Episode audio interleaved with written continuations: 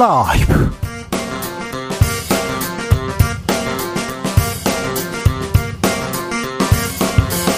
2023년 9월 11일 월요일입니다. 안녕하십니까. 주진우입니다. 윤석열 대통령 5박 7일 순방을 마치고 귀국했습니다. 이제 국내 현안들 마주해야 할 시간인데요. 또 이념 가장 중요하다고 할까요? 공영방송 문제는 어떻게 풀까요? 우크라이나에 약 3조 원 지원키로 했는데요. 민생은 우리 경제는 어떻게 챙길까요? 국민의힘 하태경 의원에게 물어봅니다. 윤석열 대통령이 이르면 내일 개각을 단행할 것으로 보입니다. 일단은 문체부, 국방부, 여가부 등 세개 부처가 꼽히고 있는데요. 음, 거론되고 인물, 있는 인물들 다 이명박 정부 때 사람이네요. 왜 이명박 정부 때 사람을 이렇게 쓸까요? 정치적 원의 시점에서 짚어보겠습니다. 물가 걱정입니다. 8월 소비자 물가 3%대로 올라갔는데요. 유가 급등하면서 아, 추석 앞두고 농산물 가격까지 또 올라갑니다. 그래서 걱정이 커지는데 장바구니 물가 안정 대책들 내놓고 있는데 실효 가 있을까요? 경공술에서 짚어보겠습니다. 나비처럼 날아 벌처럼 쏜다. 여기는 주진우 라이브입니다. 오늘도 자중자애 겸손하고 진정성 있게 여러분과 함께 하겠습니다. 낮은 덥지만 아침 저녁으로 제법 음, 선선합니다. 가을 티가 납니다. 음, 산에도 가요, 운동도 해요, 뭐 여행도 가요. 이렇게 여, 가을 계획 세우고 계신 분들 많은데요. 가을은요 금같이 귀하고 짧습니다. 그래서 잘잘 보내야 됩니다. 잘 즐겨야 됩니다. 가을 추억 있으면 좀 물어볼게요. 가을에 있었던 추억. 어, 저는 저 이명박 전 대통령을 이렇게 그 열심히 쫓아다녔는데 귀인을 가을에 만나가지고요. 제가 분홍색 보따리 그러니까 이명박 대통령 구속으로 가는 분홍색 보따리를 가을에 완성했던 게 저의 가장 큰 가을 추억입니다. 여러분의 가을 추억 물어봅니다. 그리고 이번 가을 계획 있으면 알려주십시오. 문자는 샵 9730 짧은 문자 50원이고요. 긴 문자는 100원입니다. 콩으로 보내시면 무료입니다. 그럼 주진우 라이브 시작하겠습니다.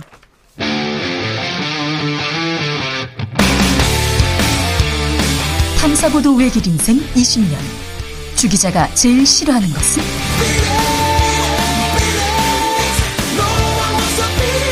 이 세상에서 비리와 부리가 사라지는 그날까지. 오늘도 흔들림 없이 주진우 라이브와 함께.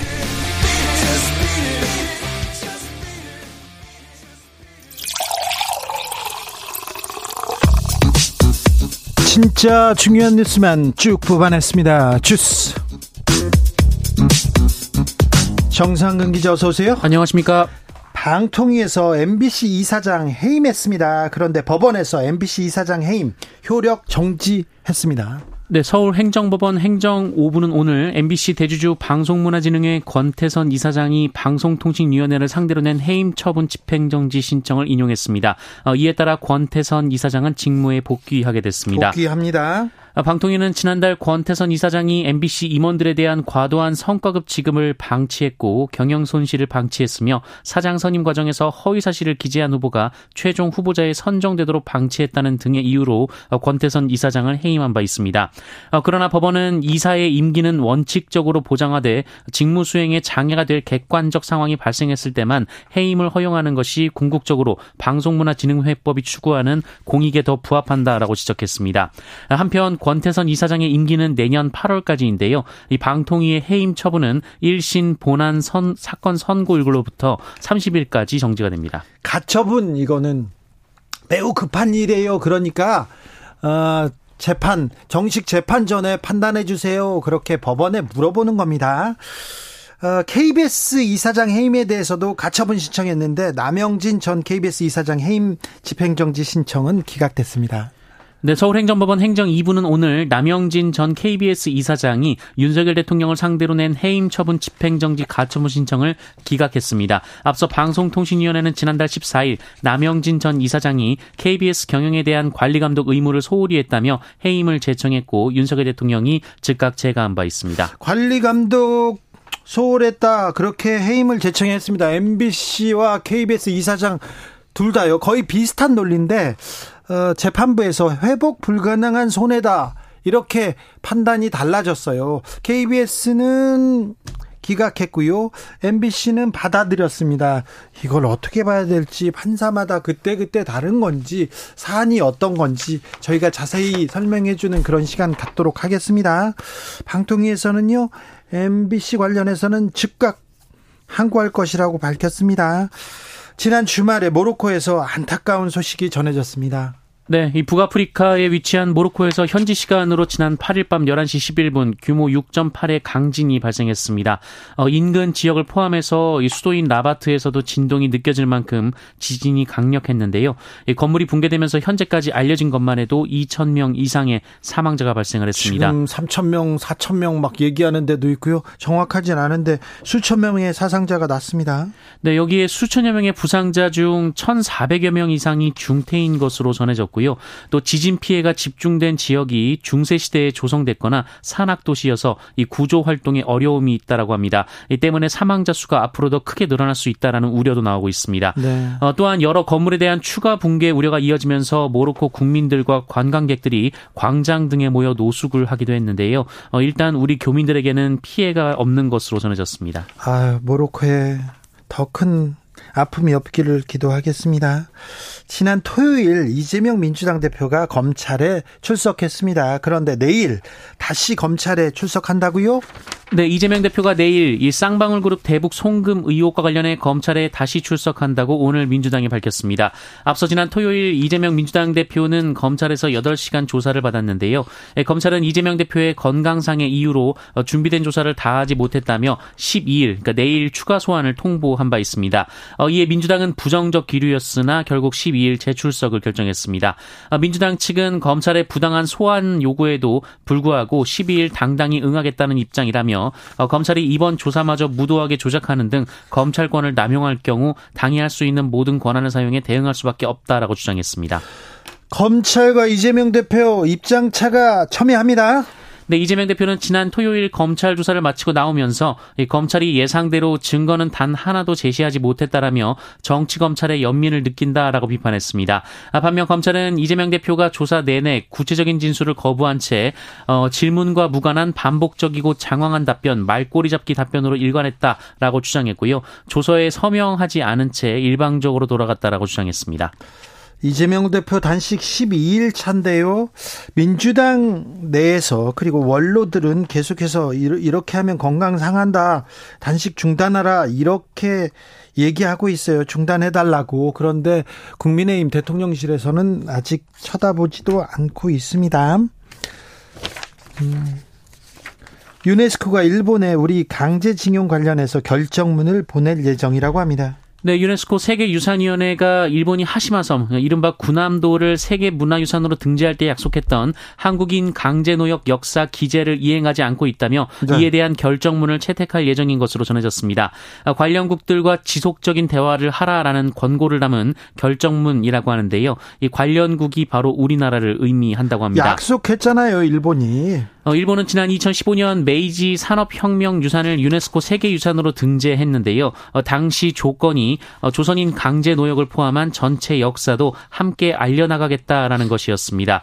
하지만 일본은 오히려 군함도에서 조선인 차별은 없었다라는 주장을 이어왔는데요. 차별이 왜 없어요? 네. 네, 이에 2021년 세계유산위원회는 재차 한국인 등이 강제 노역으로 피해를 입은 사실을 제대로 알리고 희생자들에 대한 추모 조치를 취하라는 내용의 결정문을 만장일치로 채택한 바 있습니다. 어, 그리고 이번에 2년 만에 이 비슷한 내용의 지적을 다시 하게 될 예정입니다. 한일 정상이 계속해서 만나고 있는데 하시마는 군함도는요, 독도는요, 오염수는요 한마디라도 했으면 어땠을까 그런 생각도 해봅니다. G20 정상회의에 참석한 윤석열 대통령 우크라이나에 대 해서 아, 대규모 지원안 발표했습니다. 네, 인도에서 열린 G20 정상회의에 참석했던 윤석열 대통령은 어제 우크라이나 지원 계획을 발표했습니다. 윤석열 대통령은 내년에 3억 달러를 무상 지원하고 2025년 이후 20억 달러를 장기간 저리로 빌려준다라고 발표했는데요.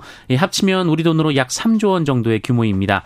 어, 대통령실은 세계의 평화, 자유, 번영을 위해 앞장서는 모습을 국제사회에 보여주고 향후 재건 산업 참여를 위한 기반도 다지겠다라고 설명했습니다. 어, 다만 이번 G20 정상회의는 우크라이나 문제를 두고 어, 서방과 이그외 회원국 간의 이견이 나오기도 했는데요. 어, 결국 G20 공동 성명에서는 우크라이나를 상대로 한 전쟁이 우크라이나 내 전쟁으로 바뀌고 강력히 규탄한다는 내용은 빠졌습니다. 선관위에서 채용 비리 수백 건에 이릅니다.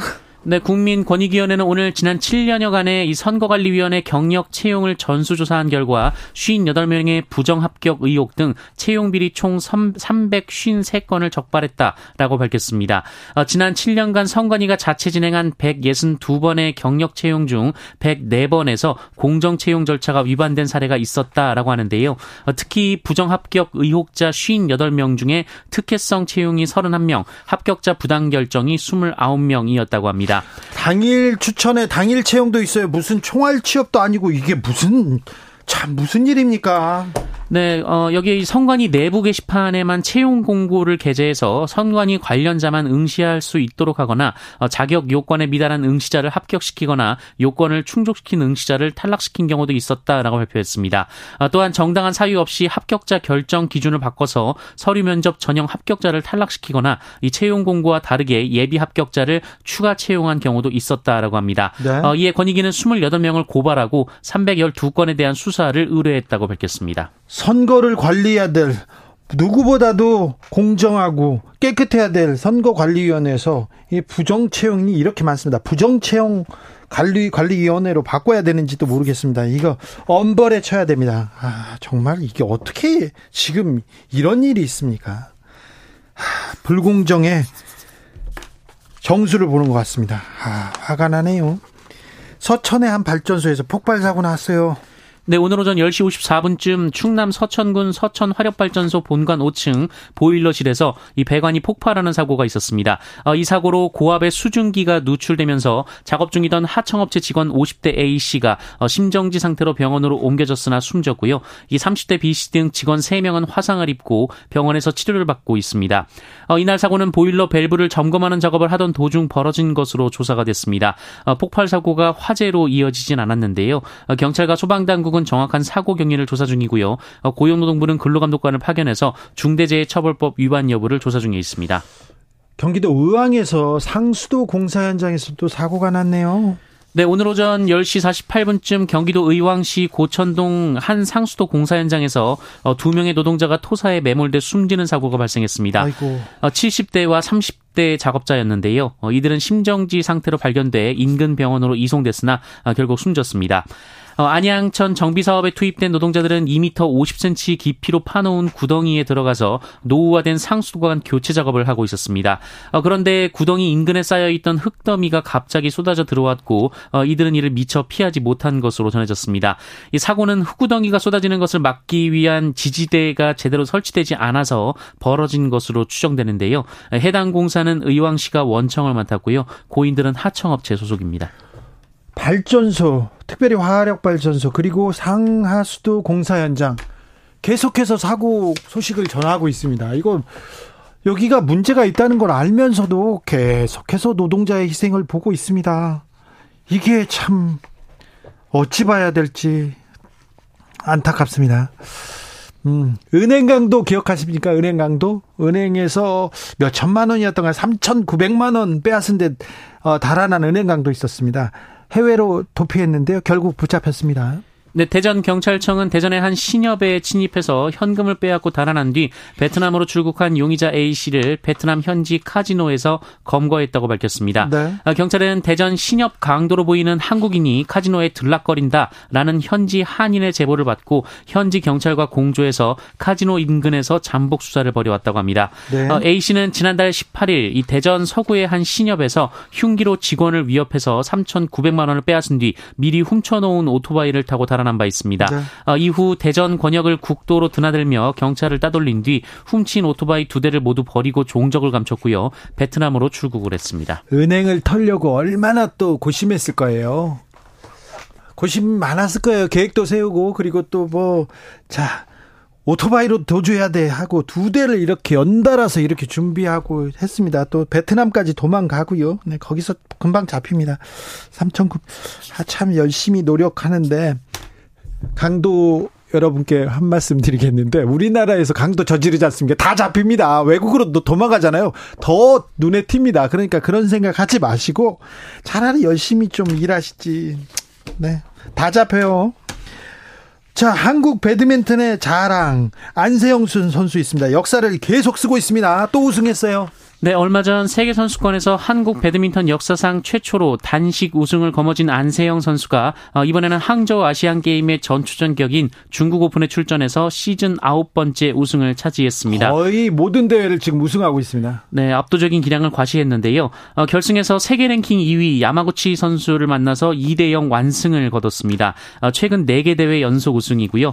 그리고 혼합복식의 서승재 최유정조도 프랑스조를 2대 0으로 꺾고 시즌 두 번째 번째 금메달을 차지했습니다. 항저우 아시안 게임에서도 금메달이 유력하는데 왜 이렇게 배드민턴을 잘하죠? 우리나라 선수들이 잘했는데 이 정도로 잘하진 못했는데 와 열심히 잘하네요. 네. 잘합니다. 배드민턴도 잘하고요. 네.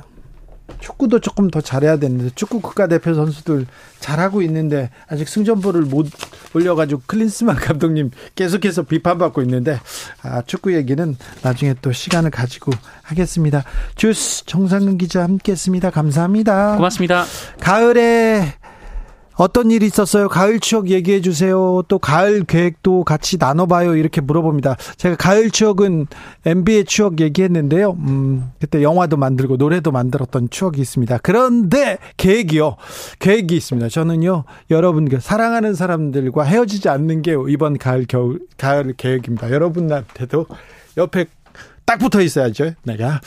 0147님, 가을 최고의 추억은요, 역시 14년 전 10월. 10월에 만나서 10월에 결혼한 게 최고예요. 10년이란 기간 동안 제가 부족함에도 불평, 불만 없이 여전히 사랑해 주셔서 감사합니다. 이렇게. 0147님, 알겠어요. 이렇게 공개적으로, 이렇게 공개적으로 티를 내야 되는 꼭 이렇게 강압에 의하거나 이거 협박 그런 건 아닐 거예요. 찐사랑일 겁니다. 네. 그렇죠? 네. 6543님, 저는 가을이면요. 그 가을, 가을 초등학교 운동이 생각납니다. 50년 전에 국민학교 가을 운동회 최고 큰 행사였잖아요. 시골에서는 큰 동네 행사였어요. 이날은 환타 먹은 날이었어요. 그죠? 근데 여름방학 끝나면 되게 덥잖아요. 지금 9월 초, 8월 말 더운데 그 땡볕에서 맨날 이렇게 연습한 거, 그거 너무 더웠어요. 근데 신났죠. 일단 공부를 안 하니까 신났어요, 저는. 3123님, 몇 년 전이요. 업무 때문에 가을에 늦 휴가를 간 적이 있습니다. 그때 남해 해안도로 일주했었는데요. 신서 선선한 바람 불고요. 붉고 노란 산 푸른 하늘 파란 바다, 가을은 색부자라는 그런 생각했습니다. 지금도 눈에 선하네요. 아, 우리도 아름다운 가을 풍경 볼 만한 데 많죠. 네. 9369님, 작년 가을에 올림픽공원 88 잔디바닥에서 하는 그랜드민트 페스티벌 갔다가요. 아, 정말 이런 곳이 있구나 하는 생각이 들었어요. 잔디밭에 돗자리 깔고 맥주 한잔 하면서 라이브 음악도 듣고요. 좋아하는 가수가 노래할 때마다 스탠딩으로 즐기고요. 이번 주 일요일에는, 음, 조이 올팍 페스티벌입니다. 아, 네. 어, 페스티벌의 계절이고 계절이어서 여기 가시는 분들도 즐기 재즈 페스티벌 이런 데 즐기는 사람들도 많더라고요. 음, 좋네요. 멋있네요. 5588님, 가을에 아내가 교통사고로 떠났어요. 그래서 전 가을이 정말 힘듭니다. 오늘 신혼여행 왔던 경포대 해수욕장 왔습니다. 이제 보내주려고요. 마음 정리하러 28년 만에 왔습니다. 네. 잘 보내주시면 좋은 데로 잘 가셨을 거예요. 네. 가을이 좀 5588님한테는 좀 부디 좀 따뜻하기를 빌겠습니다. 교통정보센터 다녀오겠습니다. 김민희 씨.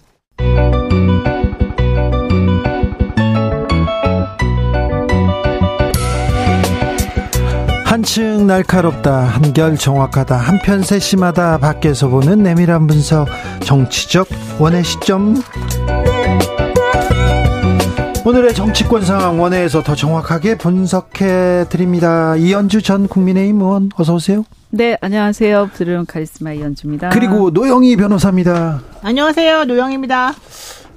노영희 변호사님 하나만 물어볼게요. KBS 이사장, MBC 이사장 둘 다 가처분 신청을 냈는데 네. 회복 불가능한 손해다. 한쪽은 손해라고 보고 한쪽은 아니라고 봤는데 어떻게 보셨습니까, 두 어, 변호사님들은? 나, 도 궁금해. 사실. 진짜 저도 저도 궁금해. 읽어본 진짜 황당한 게 서울행정법원 행정 2부에서는 2부에서는 음, KBS 이사 직무는 개인의 자아를 실현하는 게 아니라 네.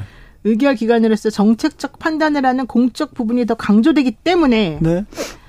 어 그냥 개인이 혼자 직무를 수행하지 못한다고 해서 회복 불가능한 손해라고 볼 수는 없다. 네. 이렇게 판단을 한 거예요. 네. 근데 MBC는 오히려 네. 그 반대되는 해석을 했어요. 네. 그러면서 1심 판결 나온 때로부터 한 1개월 있다까지 이 효력이 유지될 수 있도록 가처분을 인용해 줬단 말이에요. 네. 1개월 정도입니다. 그러니까 중요한 건 판사를 잘 만나야 된다. 이렇게밖에 해석이 안 되는 아. 거예요. 그렇잖아요. 똑같은 사안이거든요. 사실은 둘 다. 근데 권익위에서 지금 조사받고 있다. 이걸 또 내세웠어요. 이 KBS 쪽에서는. 네. 아니 근데 그렇다고 해서 권익위에서 조사받고 있다고 해서 음. 그게 가능하고 맞는 말인가요? 음. 그리고 KBS 이사직 뭐 수행하는 걸 언제 누가 개인적인 그런 자아실현이라 그랬어요. 그거를 개인적인 자아실현이다라는 식으로 이렇게 등치시켜가지고 서로 비교하고 폄하하는 순간 이거는 조금 납득하기 어려운 내용이 되는 거죠. 이현주 변호사님은 어떻게 보십니까? 오랜만에 갑자기 변호사라고. 부르니까 네. 이제 어색한데 네.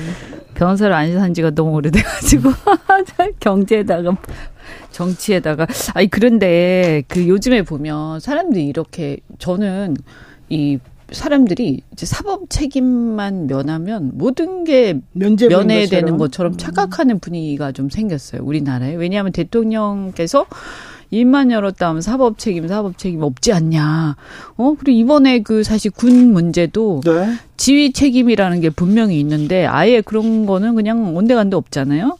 그러다 보니까 이 법원 판결이나 결정에 막 목매다는 그런 이상한 상황이 돼서 마치 재판부나 판사는 전지전능한 것처럼 그러니까 우리가 이걸 보시면 아시겠지만 어, 판사, 그러니까 재판도 관점이라는 게 있는 거예요. 네. 관점. 네. 그죠? 네. 어, 그래서 이 관점이 되게 객관적이고 조금 이렇게 그 긍정적일 필요가 있거든요. 우리 사회에 미치는 영향이라든가 이런 거를 봤을 때, 막 법 기술적인데 매몰되지 않고 그렇게 봤을 때, 아, 이거는 정말 우리 국민들한테 정말 안 좋은 영향을 미치겠다. 사업부에 대한 불신. 그렇게 어느 정도 좀, 음. 마, MBC하고 KBS 비슷한 사안이잖아요. 거의 그럼요. 비슷한 사안인데. 뭐, 뭐, 틀에 다를 게 없죠. 솔직히 얘기하면. 그런데 음. 한쪽은 기각, 한쪽은 음. 인용, 이렇게 하면 어떻게 해요?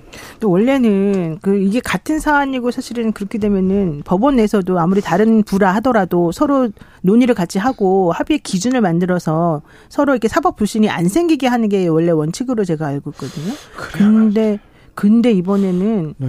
그게 안 되더라고요. 근데 이제 사법이라는 거에 그 어떤 역할을 우리가 생각하면 결국 이런 가처분도 그렇고 어떤 역할이 있냐면 회복할 수 없는 손해 이런 거잖아요. 그러니까 어떤 일이라는 게 야, 그럴 수도 있어 라고 하더라도 예를 들면 그 상황이 이제 고착화돼 버리면 우리 사회가 그 수습할 수 없게 되는 경우. 그래서 그것을 혹시 모르니까 돌다리도 두들겨 보면서 가자라는 게 사업부의 역할들이에요. 예, 예. 그죠?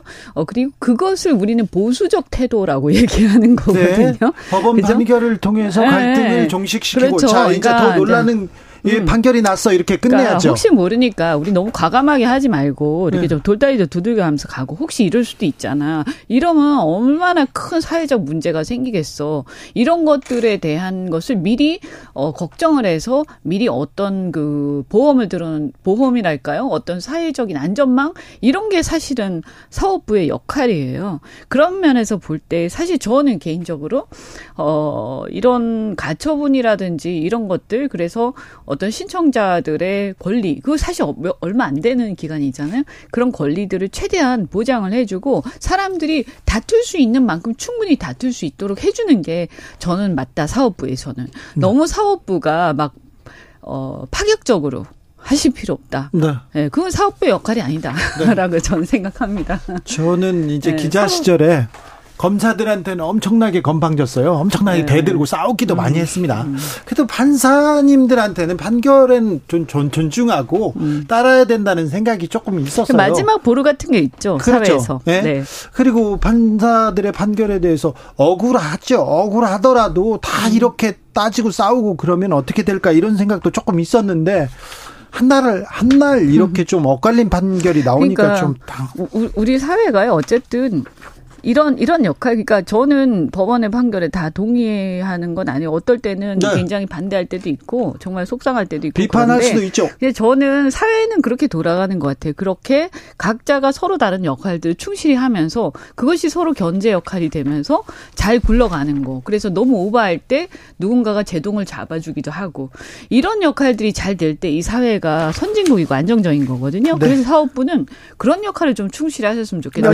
너무 다른 눈치 안 봐서. 음, 어쨌든 중요한 건 이제 결정은 났지만 항고라는 게 있기 네. 때문에 양쪽 다마 두 사건 다 네. 각각 진편에서 항고를 하겠죠. 네. 그러면 그 위에 올라가서는 또 어느 정도는 정리가 될수 있습니다. 어찌 되는지 한번 네. 지켜보겠습니다. 어쨌든 MBC 이사장 해임한 어, 방통위의 해임안 효력 정지됐습니다. 음. 윤석열 대통령이 순방을 마치고 돌아왔습니다. 그런데 음. 세계 부처 개각한다는 얘기가 계속 나옵니다. 그런데 국민의힘은 신원식 국민의힘 신원식 의원이 국방부 장관, 문체부 장관에는 유인촌 전 장관, 그리고 여기 여가부 장관에는 또 김행 전 국민의힘 비대위원 이렇게 얘기가 나오고 있는데요. 개각설 어떻게 보고 계십니까? 아니 근데 왜 여가부 없앤다더니 안 없애고 자꾸 장관만 임명하는 거예요? 그것도 그렇네요. 이번에 솔직히 그 잼버리 사태 그렇게 됐으면 아니, 진짜 없애야 되는 거 아니에요? 정리됐어야 되는 아니, 거 아닙니까? 저는 뭐 여가부에 네. 대해서 뭐 어떻게 한다 어쩐다 이런 걸 떠. 떠나가지고 아, 이번에 잼버리 하는 걸 보면 네. 사실은 뭔가 문제가 심각한 거 아니에요. 네. 그런데 이걸 뜯어 고치든지 아니면 없애든지 둘 중에 하나 공약이었잖아요. 네. 공약을 했잖아요. 네. 근데 아예 이거는 뭐 그냥 공약을 제대로 지키는 게 지금 있나요? 아예 우리가 이런 얘기하는 것도 너무 네, 더 중요한 건 이번 사 이번 개각과 관련해서 확실히 짚고 넘어가야 될 게 분명히 있습니다. 이게 무엇을 어, 무엇을 의미하는가? 이 MB맨의 귀환이라고 하는 것이 주는 함의가 무엇인가? 이걸 네. 생각해야 되는데 예컨대 이동관 방통위원장이 지난번에 그랬잖아요. BBK 이명박 대통령 억울하다고 그거 다 아니라고 가짜 뉴스라고 그랬잖아요. 아, 그건 근데 BBK는 윤석열 검사가 지금 증명했어. 아니 그러니까 하는 말이에요. 그러니까 그게 판결문도 나왔고 그래서 이명박 대통령이 그렇게 이명박 자자 제 BBK에 대해서는 제가 조금 네? 조금 좀 차분하게 설명해 드리겠습니다. BBK는요. BBK 다스는 이명박 전 대통령이 만들고 어, 소유하고 있다고 판결에 다 나왔습니다. 그러니까. 그리고 친인척들 비서 네. 다 이렇게 증언했어요. 그럼에도 끝났어요. 불구하고 네. 그럼에도 불구하고 지금 전부 다 이제는 다 뒤집어 없고 그거 아니라고 아무리 판결문이 있어도 그거 아니라고 나오잖아요. 대법원의 확정 판결이 있어도 MB맨들이 모두 다 다시 무사 귀환하면서 다시 회전문 안에 들어오면서 니네가 아무리 떠들어 보아도 우리가 주장하는 내용이 다 맞아. 우리 말이 맞았어. 이렇게 말할 수 있는 빌미를 지금 주고 있잖아요. 아, 여기 그건 역행입니다. 시대 역행. 그건 아니. BBK에 대해서는 제가 다스에 대해서는 제가 네. 아니 근데 요즘에 보면 아니 너무 이거 이런 코미디 같은 상황을 정말 믿을 수가 없어서 도대체 진실이 있긴 있는 거고 그러니까요. 옳은 게 네. 있긴 있는 거, 정의는 있긴 있는 거냐. 이거 국민들 놔두고 완전히 지금 놀고 있는데 정말 이게 국민들이 보면서 우리를 얼마나 우습게 생각하면 지금 저 위에서 저러고들 앉아 있을까 이런 생각 들지 않겠어요? 그리고 이번에 하나하나 보더라도 딱 코드는 그거예요. 제가 보니까 나한테 무릎 꿇고 어 굴종해라. 엎드린. 어? 딱 그거예요. 응? 어쨌든 뭐 MB는 그렇다, MB맨은 그렇다 치고요. 이게 야 여가부 없앤다고 했지만 나한테 무릎 꿇고 싹싹 빌면 나 또 장관 시켜줄게. 장관이요 얼마나 대단한지 엄청나게 생각보다 급여 많이 받습니다. 아 그래요? 국회의원 뭐 어, 특권 어쩌고 하지만 다 장관하고 싶어 하잖아요. 아, 장관하고 비교도 안 돼요. 국회의원 특권하고는. 장관이 그렇게 급여를 아, 많이 받아요? 그러니까 웃기는 거예요, 이 상황이. 그리고 연금도 아마 있을 거예요. 없어지지 않았던 않은 걸로 난 알고 있는데 네. 국회의원 연금 가지고 난리치고 그 이미 폐지됐는데요. 장관 왜 아무 말도 안 해? 사실 제가 보면 장관만큼 정말 아무 일도 안 하는 우리나라에 그 그게 없을 거예요. 공직자가. 많고. 네. 그리고 신원식 의원 같은 경우에는 유승민 따라다니다가 어 갑자기 오바해 가지고 홍범도 건하고 이번에 홍범도 장군 건하고 박정훈 대령 건에서 막 박정훈 대령 보고 무슨 정치 무슨 어 군인 그런데 사실은 지휘 책임이라는 게 군인이 있는 거기 때문에 사실 벌써 있잖아요. 사업 책임을 떠나서 그 지휘 지휘자 지휘관은요. 그냥 사표 내고 물러났었어야 되는 거예요. 근데 이분이 그렇게 편을 들었는데 사실은 군인이라 대한민국에서 국민들이 생각할 거예요. 아마 군인이 뭐지? 군인 정신이 뭐지? 군이란 무엇인가? 우리 이거를 지금 요새 고민하게 되고 있는데 저는 이런 걸 보면서 야, 보수 요즘에 이런 일련의 사태들로요, 보수 내부에서 굉장한 논란들이 있어요. 실제 뭐 잘 모르실 수도 있는데. 그러니까 뭐냐면, 군, 군대란 무엇인가, 군인의 정신이란 무엇인가, 이런 얘기를 하고 있어요. 어르신들도 예. 그렇고. 아니, 너무나 이거는 근본에서부터 사람들한테 의문을 제기하게 하는 거예요. 이게 무슨 진영 문제도 아니고요. 야, 이 국가에 대한 근본 문제를 제기하게 하는. 네, 알겠습니다. 응? 참. MB맨들의 귀환 속속 귀환하고 있습니다. 저는요, 어, 이명박 정부가 성공한 정부라고 볼 수 없잖아요. 이명박 정부에서 그리고 또 감옥 간 사람들이 아, 너무 많았어요. 핵심 측근 중에. 아니, 그래서 15년 지났어요, 이제. 자, 그런데 불사조, 그때 불사조. 그때 이미 실패한 부분이 많았는데 저는 차라리 대통령이 검사 출신 쓰셨으면 좋겠어요. 검사 데려다 썼으면 좋겠어요. 전부 다? 아니요, 전부 다는 아니요. 차라리 네. MB맨 쓸 바에는 검사 출신 쓰는 게 낫겠다 이런 생각도 갖고 아, 있습니다. 아, 제 생각은. 보니까 이제 네. 그것도 좀 이거 너무 하신 너무한 거 아닌가 이런 생각도 해요. 그런데 이게 무슨 권력을 지금 임명 인사권을요 무슨 사적 어떤 사유재산처럼 마구 남발하고 있어요. 그냥 내가 개인적으로 내 돈 써가지고 그 누구 고용하고 이런 게 아니잖아요. 지금 국민 혈세 써가지고 네. 나라를 위해서 해야 되는데 이 완전 권력이 사유화되는 현상으로 가고 있다. 네. 그 뭐왕 5년짜리 왕이 아니지 않습니까? 자, 장관 연금 받기 위해서는요, 10년 이상 공무원으로 재직해야 된다고 합니다. 공무원 출신 아닌 사람은 그러니까 장관 연금 받으려면 오래 해야 되는데 좀 부족할 것 같습니다. 음, 자, 강서구청장 보궐선거 아, 후보 경선하기로 했어요. 세 사람 3파전을 벌이고 있는데요. 어떻게 보십니까? 김태우 씨가 되지 않겠어요? 만약에 이분이 안 되면 솔직히 말해가지고 사면해준 보람이 없어지고 명분이 안 맞아 안 만들어지겠죠. 아, 그렇게 아, 그렇게 비난을 받아가면서도 이 사람을 꿋꿋하게 내세운 이유는 솔직히 말해가지고 그 당시에 조국 전 장관이나 변호사님, 이런 근데 선거 전략이에요. 이 사람을 하겠지 그러다 이 사람을 피하면 오 이거 봐라 이것도 예 의외의 아, 수가 그럴까요? 되지 않을까요? 네, 저는 그건 아닐 것 같아요. 아니에요? 이번 거는 그렇게 될 수가 없는 게 왜냐하면 김태우 씨가 아니, 가지고 있는 상징이 있어요. 상징이 있지만 대법원에서 유죄 판단 받았잖아요. 아니, 판결 받았잖아요. 그러니까 그런데도 불구하고 사면해 줬잖아요. 3개월 만에. 그러니까 그거는 다 무시하겠다. 나는 이 상징성을 가장 중요하게 생각했다. 아니, 일종의 이렇게 오기인데 저는 뭐 그 상징성이 있다 손 치더라도 그 당부에 대해서는 둘째 치고 문제는 뭐냐면 그것 은 사면에 대한 걸로 끝나는 거예요. 이거를 당연하죠. 그 사람 때문에 이게 구청장 보궐선거를 다시 하잖아요, 혈세에 들어서. 그러니까요. 근데 다시 또 나와. 이거는, 이거는 사면 문제하고 다른 얘기예요, 이거는. 이거는 기본적으로 이것은 어떤, 어, 교만의 문제다, 이것은. 국민을 어? 무시하는 어? 거죠. 어, 예, 과거에 이제 민주당이 굉장히 힘들어졌던 때가 언제냐면 그 보궐선거 안 내기로 했다가 당원 당규 바꿔가지고 내면서 상당히 실망을 끼쳤잖아요, 네. 국민들한테. 네. 저는 그것보다 오히려 더한, 더하면 더했지. 이거 굉장히 심각하고요. 그 다음에 이게 지금 이런 식으로 아 이걸 공 이게 마, 이게 저는 공천 뭐 경선 하나만 하라고 생각을 해요. 당연하죠. 이미 벌써 음. 오다가 내려간 거 아닙니까? 그 거의 방송 언론을 통해서 그죠? 그게 오다죠. 그런데 이런 식으로 공천을 한다. 결국에는 경선이고 이런 거요. 이제 다 의미가 헛글, 없어요. 다, 다 네. 거짓말이고 다 가짜고 그냥 형식 형식이다라는 거 이미 다 알고 있어요. 경선을 왜 합니까? 그럼 결국에는 그럼 경쟁을 어떻게 하란 말이냐? 이런 질문에 봉착하게 되는 거예요. 저는 여기서 아마 큰, 어, 저기 심판을 받을 수밖에 없다. 이렇게 하면. 어, 그래서 굉장히 대, 이 폭망하지 않을까. 응? 음. 아니, 김태우 이렇게 씨를 하면. 이렇게 선정하더라도 이렇게 후보로 뽑는다더라도 뽑는다고 하더라도 국민의힘의 뭐 전망이 그렇게 밝은 건 아니잖아요. 그래서 또 경, 다른 수를 내지 않을까 아닌가요? 어떤 다른 수요? 모르겠어요. 이거 굳이 아니요 굳이 김태우를 네. 고집하는 이유를 모르겠다 이렇게 아, 생각하는 그, 국민의힘 지지자들도 아, 많거든요. 그렇죠. 근데 보세요 이게 처음이라면 아마 그런 의문을 가질 수 있는데 1년의 어떤 행동들을 보면 네? 이게 지도부는 계속 반대해 왔잖아요. 그러니까요. 어떤 누가 영향을 미쳤겠어요. 다 뻔한 거 아닙니까?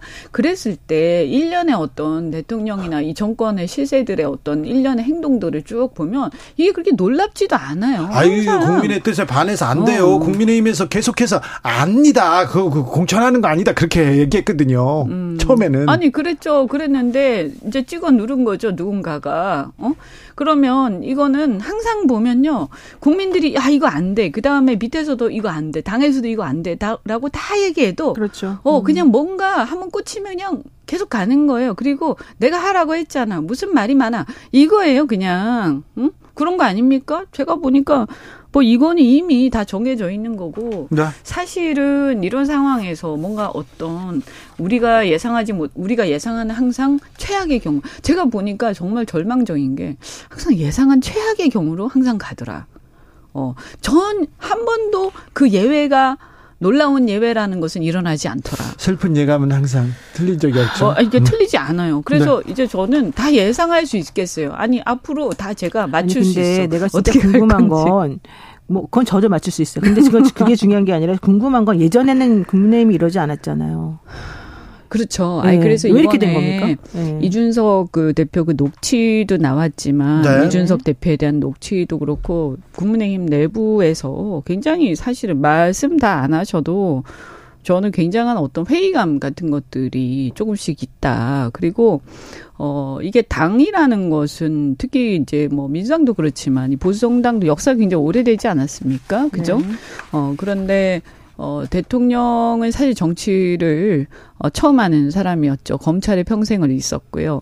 어, 그런데 어, 국민의힘의 제1야당의 어떤 도움, 그 다음에 그 당시에 어떤 정권 교체에 대한 민심 이런 것들에 힘입어서 정권을 잡았는데 어, 이렇게 되면 사실은 어, 대통령과 과연 이렇게 연동해서 가는 것이 맞느냐, 대통령의 모든 것이 짊어지고 총선에서 대패하는 것이 맞느냐, 네. 어? 어, 과연 보수 정당이 이렇게 가는 게 대한민국 우리 자신을 떠나서 대한민국의 미래를 위해서 과연 이것이 맞느냐? 네. 아, 여기에 대한 회의가 막 생기는 거죠. 그럼 만약에 이것이 어, 이것을 선을 그을 수 없다면 우리는 어떻게 해야 하는가? 나라를 위해서 그리고 당의 미래를 위해서도. 근데 그렇죠? 잠깐만요. 지금 음. 좀 전에 말씀하신 것 중에 만약에 그 현재와 같은 방식으로 계속 밀고 나가면 네. 대패하는 게 맞다 이렇게 보시는 거예요? 대패가 뻔하다, 불보듯 뻔하다 이렇게 보세요? 크게 음, 패할 것으로? 저는 뭐 특별한 어떤 뭐 어, 여당으로서의 프리미엄 뭐 이런 건 막 쓰겠죠. 그래서 어, 그런 것 때문에 또 어떻게 될지 모르겠어요. 물론 그런 변수들이 있어요. 제가 뭐 장담할 수 있는 건 아닌데 상황은 그렇게 좋지 네. 않을 거예요. 국민의힘에서도 그렇게 얘기하시는 미, 분들이 많습니다. 조성빈님께서 도와준다 이렇게 또 믿고 있는 사람도 있을 수 있죠. 조성빈님께서 어, 강서 구민입니다. 아침마다 출근할 때마다 각 당 구청장 후보들 선거운동원들 나와서 북새통입니다. 선거 끝난 지 얼마 되지도 않았는데 이 난리라니 도대체 구민은 안중에도 없는 느낌입니다. 이렇게 얘기하는데요. 아, 이준석 대표 녹취 나왔습니다. 사실 여부는 아직 어, 정확하게 드러나지 않고 있어요. 특별히 대통령실이나 어, 관계자들이 어, 그 거기에 대해서 또 얘기를 안 해서 참 신기하다 이런 생각도 해봅니다. 이재명 민주당 대표 토요일 날 검찰에 소환됐어요. 내일 다시 소환됩니다. 자, 검찰과 이재명, 아, 입장차 첨예하게 갈립니다. 어떻게 보셨어요? 글쎄요, 이거는 뭐 서로, 서로 지금 좀 일종의 뭐 네. 표시를 하고 있는 건데, 네. 사실 단식 12일차 되는 사람에게 이미 한 번 와서 본인이 그냥 서명 안 했다는 거, 그걸 가지고서 또 와라, 이렇게 끝까지 그렇게 한, 하는 검찰도 사실 없었어요, 원래가. 서명을 안 하면 서명을 안한 안한 대로 그냥 내면 돼요. 기소하면 되고. 네, 그렇게 그러니까 이거는 일부러 하죠. 지금 네. 그렇게 지금 기싸움을 하면서 검찰이 그렇게 하는 건데 검찰은 사실은 국민하고 싸우는 조직이 아니거든요. 어쨌든 이재명 대표도 야당 대표지만 지금 본인이 가지고 있는 여러 가지 권리를 다 동원해가지고 본인의 의사를 전달하고 있는 거잖아요. 그러면 그냥 공정하게 페어플레이 하면 될 것 같아요. 근데 검찰이 지나치게 이렇게 하는 것은 저는 오히려 검찰에게 좋지 않을 것 같아요. 이미 이미 12일 아니 단식 12일차 된 사람을 데려다가 뭘 어떻게 하겠어요? 말도 못 하는데 지금 상황이.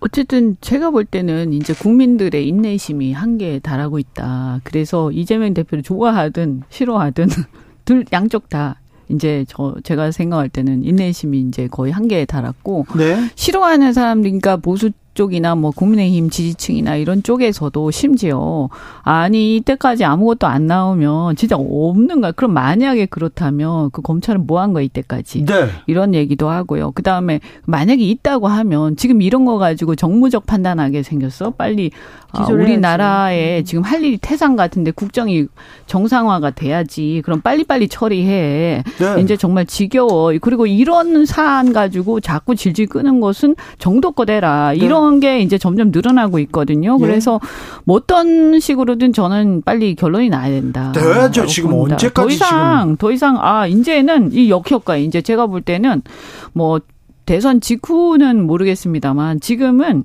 어 이렇게 시간 끌고 막 이런 거 보이면 보일수록 검찰에 대한 신뢰는 떨어진다. 그러니까 이제는 마무리를 빨리 해달라. 어 지금 그 이게 아마 내일 뭐 검찰에 지금 이재명 대표는 출석하는 모양새로 지금 간다는 얘기가 출석하겠다는 들려요. 입장을 네, 냈습니다. 그리고 그렇게 되면 결과론적으로 검찰에서는 나중에 이제 그 영장을 청구하고 어 이제 체포동의안 부결 가결 문제가 나올 수밖에 그 없거든요. 그 수순으로 간다고 봐야죠. 네, 근데 오히려 이제 이게 민주당에서는 부결해야 된다는 의견이 점점 많아지지만 이재명 대표는 오히려 차라리 가결시켜달라. 내가 영장 실질심사 받겠다. 이제 이런 입장이라고 해요. 아, 네. 검찰에 다녀와서 또 더 자신이 생겼나요? 네. 그러니까 내가 보기엔 근데 그런 음. 태도를 보이는 거는 일단 네. 본인이 정말 승부수를 던졌다는 것도 하나가 되겠지만 자기가 보기에는 자기가 이게 좀 결백하고 내가 네. 여기서 절대 문제 안 생기 어, 문제 안 생길 거다라는 걸 오히려 국민에게 그냥 대내적으로 공표할 수 있는 기회라고 또 생각할 수도 있을 것 같아요. 그럴 수도 있어요. 그래서 오히려 저는 이게 차라리 이재명 대표 입장에서 보자면 어 마지막 승부수고 벼랑 끝 이긴 하지만 오히려 이렇게 함으로 인해서 본인을 지지하는 사람들에게는 좀 더 강력한 메시지를 전달하는 모양새가 될 것 같아요. 네. 승부수 승부수 이재명의 승부수를 어떻게 보십니까? 음, 뭐 그거는 이재명 대표 입장에서는 그렇게 가지 않으면 어 이번에는 좀 어, 사실 굉장히 비판을 받을 가능성이 많죠. 왜냐하면 어, 아까 말씀드린 것처럼 굉장히 많이 이렇게 시간도 끌었고 네. 사람들도 다 지쳤단 말이에요. 이제 뭔가 빨리 이것을 누구든 누구든 빨리 먼저 해가지고 마무리 해달라 이런 게 있기 때문에 어, 그리고 또 총선 앞두고 본인의 어떤 리더십 이런 문제도 있을 거고요. 아마 그렇게 할 수밖에 없지 않겠냐 싶기도 하고 또 검찰도 제가 볼 때는 아까 제가 비판을 했습니다만 검찰도 이제 더 이상은 물러나기 그러니까 물러날 수 없지 않겠냐. 이제 더 이상은 이걸로 시간 질질 끌 수 없지 않겠냐. 네. 결국은 그래서 제가 볼 때는 뭐 한두 달 안에 네. 어떤 식으로든 마무리 될 것 같아요. 아니 마무리를 해야 되는데 네. 최근에 또 별건 수사 시작한 거 아닙니까? 대통령 아니 그 대통령 음. 후보 시절에 후원금 쌍방울의 후원금을 지금 뒤지면 대북송금 한다면서요. 대북송금 옛날에는 그거 뒤지고 변호사비 대납이었어요. 그러다 대북송금이었죠. 네. 이제 대북송금으로 왔다가 그러다가 또 하나 있잖아요. 이제 네. 김만배 허위 인터뷰라고 해가지고 그 배우가 이재명이다 지금 그러는 거 아니에요? 이제 거기까지 갈라 뭐 그래요. 뭐 이게 너무 너무 무리해요. 검찰이 지금 현실적으로.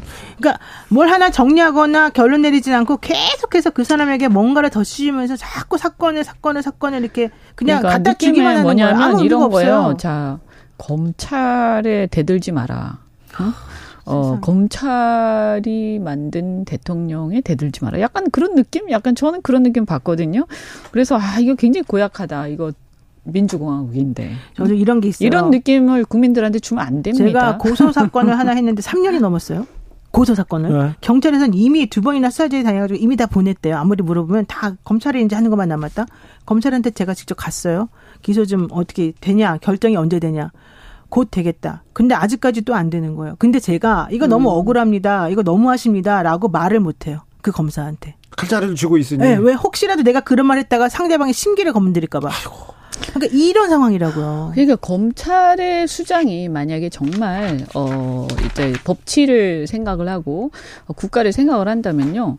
어, 이래야 되겠죠. 이 자세 자체 우리가 한번 생각을 해보자고요. 자, 이런 사안이 있는데 철저하게 수사를 해라. 그런데 어, 이걸로 너무 오래 끌거나 우리 국민들이 나라를 걱정하게 이렇게. 하거나 네. 아니 국정에 이렇게 어쨌든 야당이 정상화가 돼야 이게 대화가 되고 하, 뭐가 진도가 나갈 거 아닙니까? 우리 네. 굉장히 요새 어렵잖아요. 경제도 외교도 여러 가지로 지금 힘들어요. 이런 상황에서 우리가 우리 할 수 있는 역할을 부지런히 하자. 라고 말을 하는 게 정말 국가를 걱정하는 검찰의 태도가 아닐까. 저는 검찰총장도 그렇고 네. 검찰에 계시는 어 정말 애국심이 있고 이런 여야를 떠나 가지고 진영이나 이런 정치적인 거 떠나서 그냥 오로지 자신의 어떤 자부심, 이 사법에 대한 자부심 가지고 일하시는 분들 많을 거라고 생각해요.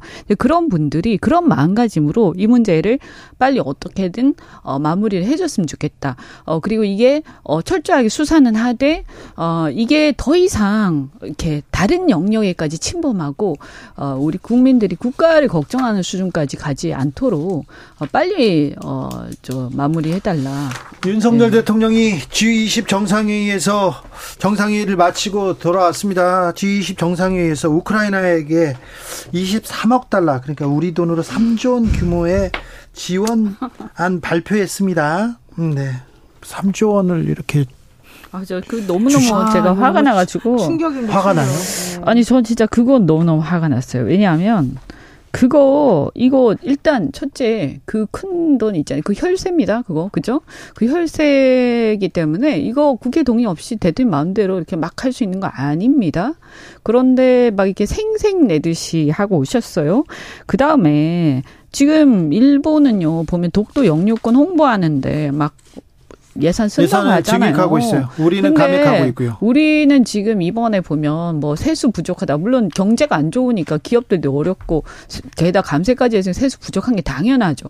그러면서 국민들한테 이 저 허리띠 졸라매라고 막 하면서 사실 R&D 우리 국가의 백년지 대기인 R&D 예산까지 깎고 그러니까요. 어? 그다음에 이 보면 사실 지금 우리 지난번에 코로나 때문에 대출 받으신 우리 자영업자들이라든가 영끌한 젊은이들이라든가 이런 분들 분들 힘들어서 이 지원까지는 아니더라도 대출 연장이라도 해주고 해줘야 되는데 이거 다 돈 들어가는 거예요. 국비가 예산 들어가는 거란 말입니다. 그러면 이런 것들에 대해서 과연 지금 힘들 거 힘들 거라고 다 예상하거든요.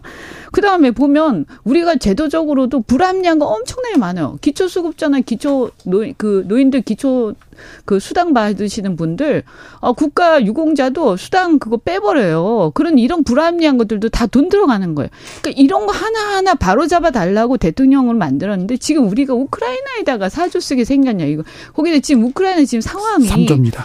3조인가요? 사, 상황이 미묘해 미묘해서 약간씩 한 발씩 빼는 분위기예요. 우리가 그거에 대해서 정의감을 갖는 건 좋은데 저도 도와주고 싶어요. 국제사회 일원으로 뭐 아, 역할도 그럼요. 해야죠. 도와주고 싶은데 이게 네. 공짜가 이게 다 우리가 좀 마이, 플러스가 있으면 마이너스가 있는 거고 이게 제로쌈이라서 우리가 예산을 빼야 되는 거 아니에요. 예. 근데 이거 대통령이 이렇게 마음대로 거기다 제가 이 말씀까지 드릴게요.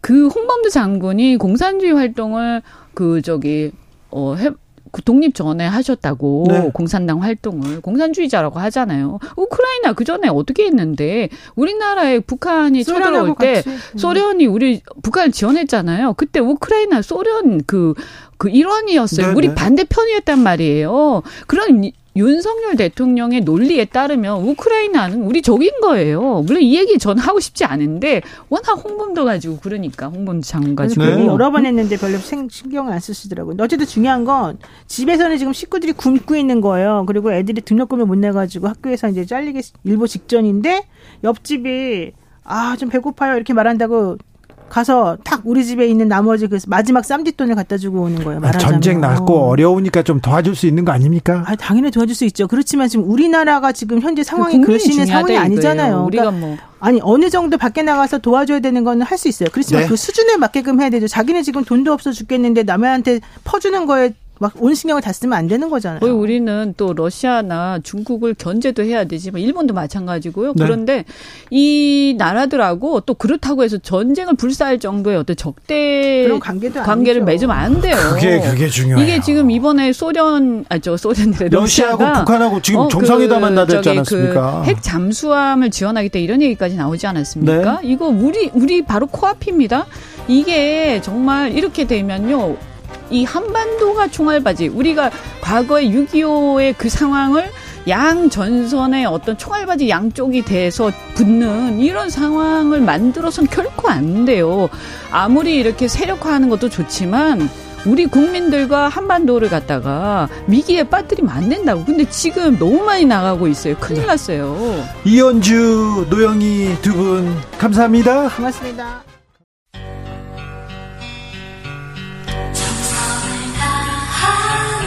정성을 다하는 국민의 방송. KBS 주진우 라이브. 그냥 그렇다고요.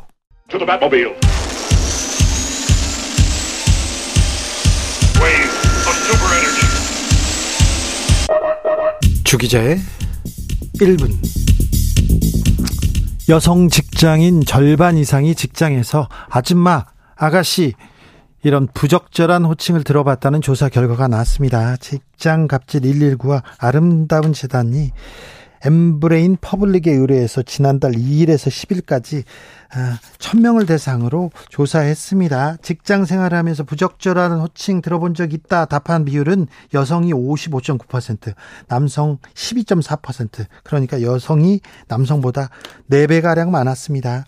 연애 연애 어떻게 하냐? 결혼 언제 할래? 애는 어떻게? 이렇게 사생활 물어보는 젠더 폭력.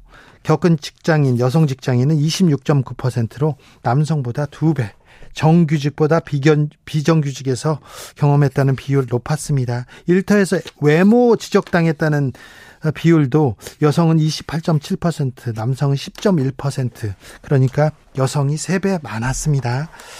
여성 10명 중 1명은 직장 내 유부남 상사의 일방적인 구애를 경험한 적도 있다고 합니다. 부장님, 이사님, 상무님, 사장님, 후배 직원과의 낭만적인 드라마 생각하지 마십시오. 꿈도 꾸지 마십시오. 이선균 생각하다가 구속될 수 있습니다. 공유 생각하다가 도깨비 될 수도 있습니다. 후배에게 관심을 보이지도 그리고 물어보지도 마세요. 옷이나 화장 그런 것 더더욱 물어서는 안 됩니다. 개인의 취향이에요. 어, 당신하고 전혀 상관없는 일이니까요. 말은 그냥 줄이고 지갑만 여시면 됩니다. 저녁 먹자거나 술 한잔 하자고도 하지 마십시오. 밥 사주고 싶으면 점심 사세요. 어, 저녁 시간은요, 업무의 연속이 아닙니다. 당신에게 내줄 시간이 없다고 합니다. 우리 때는 안 그랬어. 그렇게 생각한다고요? 우리 때 아닙니다. 판단이 안 선다. 이거 도대체 어떻게 해야 될지 모르겠다. 그러면요, 아무것도 하지 마십시오. 주기자의 1분이었습니다. 그냥 가만히 계시면 돼요. 아무것도 하지 마세요. 언니, 셔덕.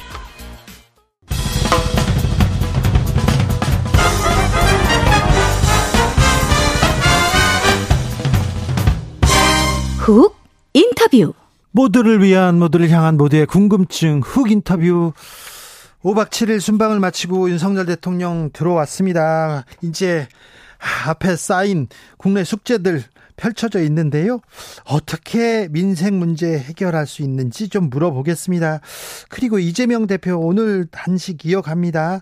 음, 이재명 대표는 어떻게 단식이 단식을 마무리할 수 있을까요? 국민의힘 하태경 의원에게 이모저모 좀 물어보겠습니다. 의원님 안녕하세요. 예, 안녕하세요. 하태경입니다. 네. 어, 아세안 정상회의 그리고 G20까지 순방 마치고 귀국했습니다. 아, 이번 순방 어떻게 보셨습니까, 의원님? 이제 이번 순방에서 이제 윤석열 외교의 성공 한마디로 얘기하면 네. 이제 그걸 좀 두드러지게 볼 수 있는데 성공이요? 그렇죠. 외교는 잘, 잘했어요. 그러니까 그 한미일 협력을 강화할 경우에 네. 중국과하고는 갈등이 심화될 거다. 그렇죠.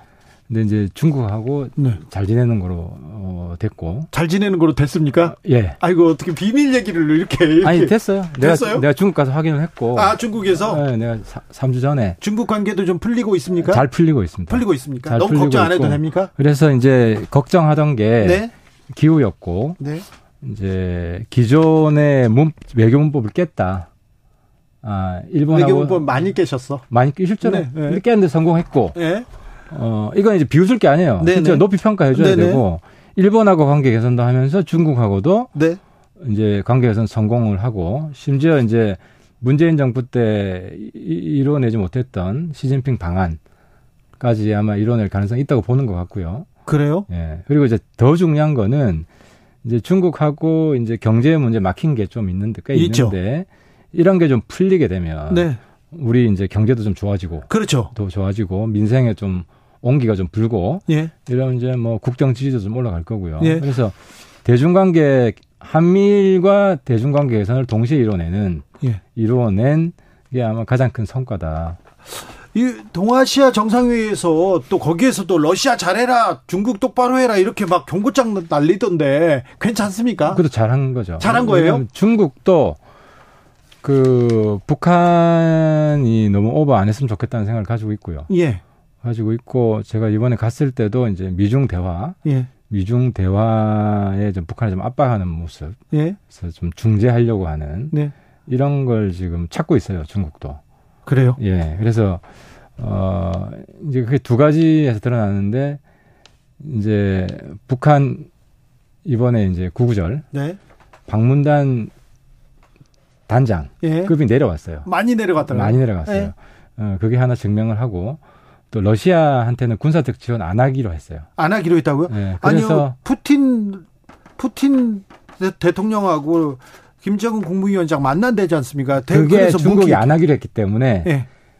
이제 푸틴도 가급적 북한한테는 지원 안 받고 싶었는데 네. 북한 아니면 지원해 줄 데가 없게 된 거죠. 그래요? 중국이 안 해주니까. 그러니까 그럼 러시아하고는 지금 군사적으로 이렇게 긴밀하게 교류하고 뭐 또 핵 관련된 ICBM 관련된 기술을 북한이 좀 들여올 수도 있잖아요. 그러니까 이제 사실 러시아 문제죠. 네. 러시아 문제인데 이제 러시아가 정말 초라하게 됐다. 북한 아니면 도와줄 국가가 없다. 네. 이제 이렇게 이렇게 된 거고 그러다 보니까 이제 중국이 안 도와주다 보니까 이제 북한이랑 더 밀착하고 예. 뭐 김정은으로서는 숨통이 튀었죠. 그래요? 네, 그런 측면이 있는 거죠. 알겠습니다. 아, G20 정상회의에서 우크라이나에 23억 달러, 우리 돈 3조 원 지원하겠다 이렇게 얘기합니다. 아니 우리 경제, 우리 세수 부족하다는데 거기다 그렇게 퍼주냐 이렇게 비판하는 사람도 있습니다. 있는데 그건 너무 좀 근, 근시안이고. 네. 그러니까 이제 우리 대한민국의 세계적 위치를 한번 생각을 해봐야 돼요. 네. 이제는 경제뿐만 아니라 네. 반도체, 배터리 뭐 세계 1등 국가를 가고 네. 한류 세계 1등을 가고 그러잖아요. 그러면 걸맞게 경제, 사회, 문화 역량에 걸맞는 정치 역량을 보여줘야 돼요. 아니 국제 사회에 걸맞는 위상에 걸맞는 외교 역량도 보여줘야 됩니다. 그래서 지원도 좋은데요. 음. 이렇게 이렇게 3조씩 이렇게 주면 그게 안 맞는 거예요. 이미, 안 맞아요? 이미 영국이나 예? 우리가 지금 급이 영국, 프랑스, 독일급으로 올라왔어요, 사실상. 예? 근데 영국, 프랑스, 독일은 그러니까 이제 3전 앞으로 할 거잖아요. 네. 그 나라는 이미 3전 넘게 했어. 예. 이미 했기 때문에 에, 우리가 우리는 지금 이탈리아보다 작아요. 지금까지 한 예. 음, 그 총액을 보면. 네. 그리고 이제 그렇게 지원을 많이 하는 게 우리 입장으로서는 이제 국가 간 리더십 국가가 되면 네. 여러 가지 국가 간 계약 있잖아요. 네. 이런 것들이 좀 잘 풀릴 수 있는 문이 커지거든요. 네. 그래서 어, 나중에 경제 수반 효과가 예. 실제로 있습니다. 그래요? 때문에 이게 손해만 볼 게 아니라 네. 그 3조가 사실은 네. 우리 그 이제 외교부에서 나가면 그 계약을 또 우리 기업체들이 해요. 네. 그래서 이제 다 결국은 우리 기업들한테 오는 돈이다. 알겠습니다. 네. 근데 이게 외교 이게 현안 챙기고 아, 정상회의 가서 기시다 총리 계속 보잖아요. 예. 그런데 일본이 성의를 보일 거다. 어, 물잔 반컵 이제 채울 거다 얘기했는데 일본에선 독도 홍보에만 힘을 쏟는 것 같아요. 이런 부분은 좀 아쉽네요. 그러니까 이제 두 가지를 좀 나눠서 볼 필요가 있는데 예? 이제 일본하고 관계 개선하고 나서 통화 스와프가 됐어요. 문재인 네. 정부 때 못 하던 거예요. 그래서 우리 금융위기가 있을 때 일본이 달러 지원하는 거는 네. 윤석열 정부가 해냈고 예. 근데 역사 문제는 시간이 좀 걸려요. 네. 뭐 동해 문제, 예. 독도 문제. 그래서 이제 이 문제는 제가 이제 여러 방송에서 얘기를 했지만 무시하는 게 상책이에요.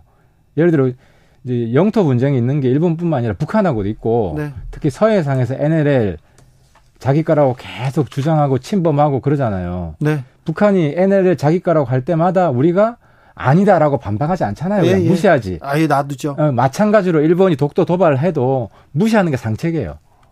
그런 네. 식으로 하다 보면 부각이 안 되면 그냥 잊혀지게 돼 있어요. 글로벌하게. 네.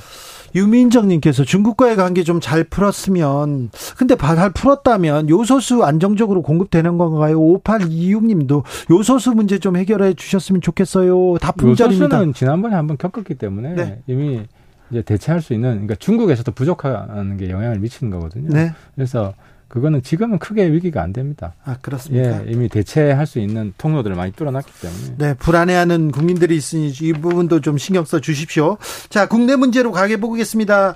어, 윤 대통령 국내로 들어오자마자 개각 소식이 있습니다. 이번 개각 어떤 의미를 갖는 겁니까? 제가 이제 대통령한테 건의드리고 싶은 거는 네. 지금 이제 이념 강조를 많이 하셨잖아요. 네. 근데 우월한 이념은 네. 우월한 민생, 우월한 경제로 입증을 하는 겁니다. 우월한 민생, 경제로부터 이게 나오는 거죠. 입증을 하는 겁니다. 그렇죠. 그러니까 자기 이념이 우월한데 경제를 망치면 네. 그 이념이 우월한 게 아니게 되는 거죠. 예. 그래서 대통령이 지난번에 캠프 데이비드 갔다 왔을 때도 예. 이제 민생으로 간다, 경제로 간다. 그래놓고 말을 한 거를 이제 지키셔야 된다. 예, 그래, 그래놓고 어. 이념으로 가셨잖아요. 아 그러니까 이제 본인 당신도 알고 있는 것 같아요. 그래요? 이제 굉장히 중요한 문제라고 생각하신 것 같은데 네.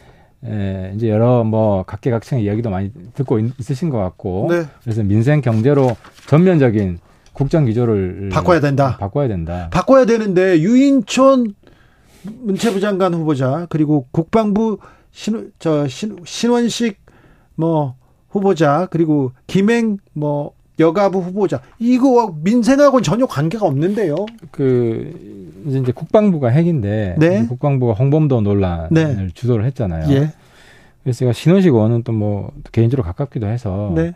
만약에 내정이 되고 장관이 되시면 홍범도 이거는 더 이상 키우면 안 된다. 네. 키우면 안 되고 그냥 언제적 홍범도에 홍범도 네, 얘기를 하고 그렇죠. 있어요. 그래서 당 내에서도 상당히 공감대가 형성이 돼 있고 네. 우리 당 지도부가 김기현 대표나 윤재원 원내대표가 홍범도를 공개적으로 세게 이야기한 적이 한 번도 없어요. 그래요? 예, 한번 찾아보세요. 네. 한 번도 없습니다. 네. 그래서 우리 당은 지금 중심을 무게 중심을 잘 잡고 있고 예. 더 이상 확대하기를 원하지 않습니다. 그래요? 그래서 예, 이게 좀 어, 대통령실에도 잘 전달이 되면 좋겠고 네. 이 뜻을 잘 신원식 의원께서도 이어받으셨으면 하는 바람입니다. 알겠습니다. 아무튼 민생 개각이란 얘기는 못 들을 것 같고요. 그런데 아까 얘기했잖아요. 국민의힘에서는 중심을 잡고 있는데 윤석열 어, 용산 용산 그리고 그 윤석열 대통령실에서 계속해서 이 홍범도 장군이나 이념 얘기를 했는데요. 이런 식으로 하다 보면 어, 총선 윤석열 선거 되는 거 아닙니까? 이념 총선으로 가면 우리 당 일당이 안 되고요. 네. 일당이 안 되고 굉장히 성적이 낮을 겁니다. 그리고 어, 대통령께서도 국민들에게 한 약속들이 많이 있잖아요. 예.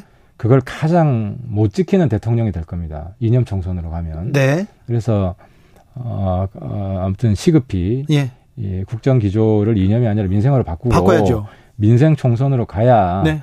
그 다음에 대통령이 국민들에게 한 약속도 예. 잘 지킬 수 있게 그렇죠. 우리 당이 총선에서 승리할 수 있다 그 예. 말씀을 드리고 싶습니다. 윤석열 대통령이 지금 전면에 나오면 총선 전략상 그렇게 또 바람직하진 않죠. 아니 근데 이제 대통령도 그때 이제 발언한 거를 보면 네. 이제 홍범도 이슈를 국정 중심 이슈로 생각하지 않고 있고요. 예. 민생으로 가야 된다 생각을 하고 있습니다. 생각하고 있습니까? 하고 있는데 지금 네. 국제 정치에서 상당히 이제 크게 성공을 하다 보니까 이제 자유라는 가치 예. 이게 이제 민생에 자꾸 투영이 되는 것 같은데 어쨌든 아. 이그 민생에서 자유는 경제 자유다. 예. 그리고 경제적 성공이다. 그렇죠. 어, 그걸 좀 깊이 생각하셨으면 좋겠습니다. 네, 네. 이재명 대표는 오늘로 단식 12일째 맡고 있습니다. 음, 단식 어떻게 보십니까? 그러니까 이제 단식의 본질이 네. 이제 대내용이다. 대내용? 대내용이다. 그러니까 민주당 내부용이요? 민주당 장악력을 강화하기 위한 그래서 어쨌든 이재명 대표 입장에서는 총선을 이재명 대표 주도로 치르고 싶은 거 아닙니까? 예. 그러고 싶은 거고 그러면 감옥 가면 안 되고 그죠? 네. 그래서 체포 동의안 부결이 가장 큰 목적이다. 그래요? 예. 아니 지금 당내 아 어, 내일 다시 검찰에 갑니다. 음. 영장을 검찰이 영장을 치겠죠? 그러면은 체포당 동의안 가결시켜라. 나는 가서 내가 가서 혼자 맞서겠다. 이렇게 얘기하고 있습니다. 당내. 뭐 본인은 뭐 그렇게 얘기하겠지만 뭐 이제 뭐 못 먹어가지고 힘이 하나도 없는 사람. 네. 감옥 보내라는 게 여론한테 그 지지자들한테 환영을 네. 그렇게 못 받을 것이고 네, 그렇겠죠. 비명계에서도 체포동 그러니까 아마 이제 불출석으로 전략을 정하면 투표하러 들어가는 사람 다 찍히잖아요. 예. 아마 불출석으로 방향을 잡을 겁니다. 그래요? 예, 체포동의안 올라오면 네. 그럴 때 비명계가 들어가면 완전히 찍힌다. 네.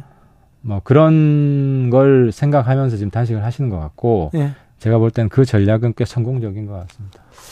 단식은 꽤 당 성공적이다 이렇게 볼 수도 있네요. 대내용 효과는 네. 뭐 꽤 있는 것 같습니다. 알겠습니다.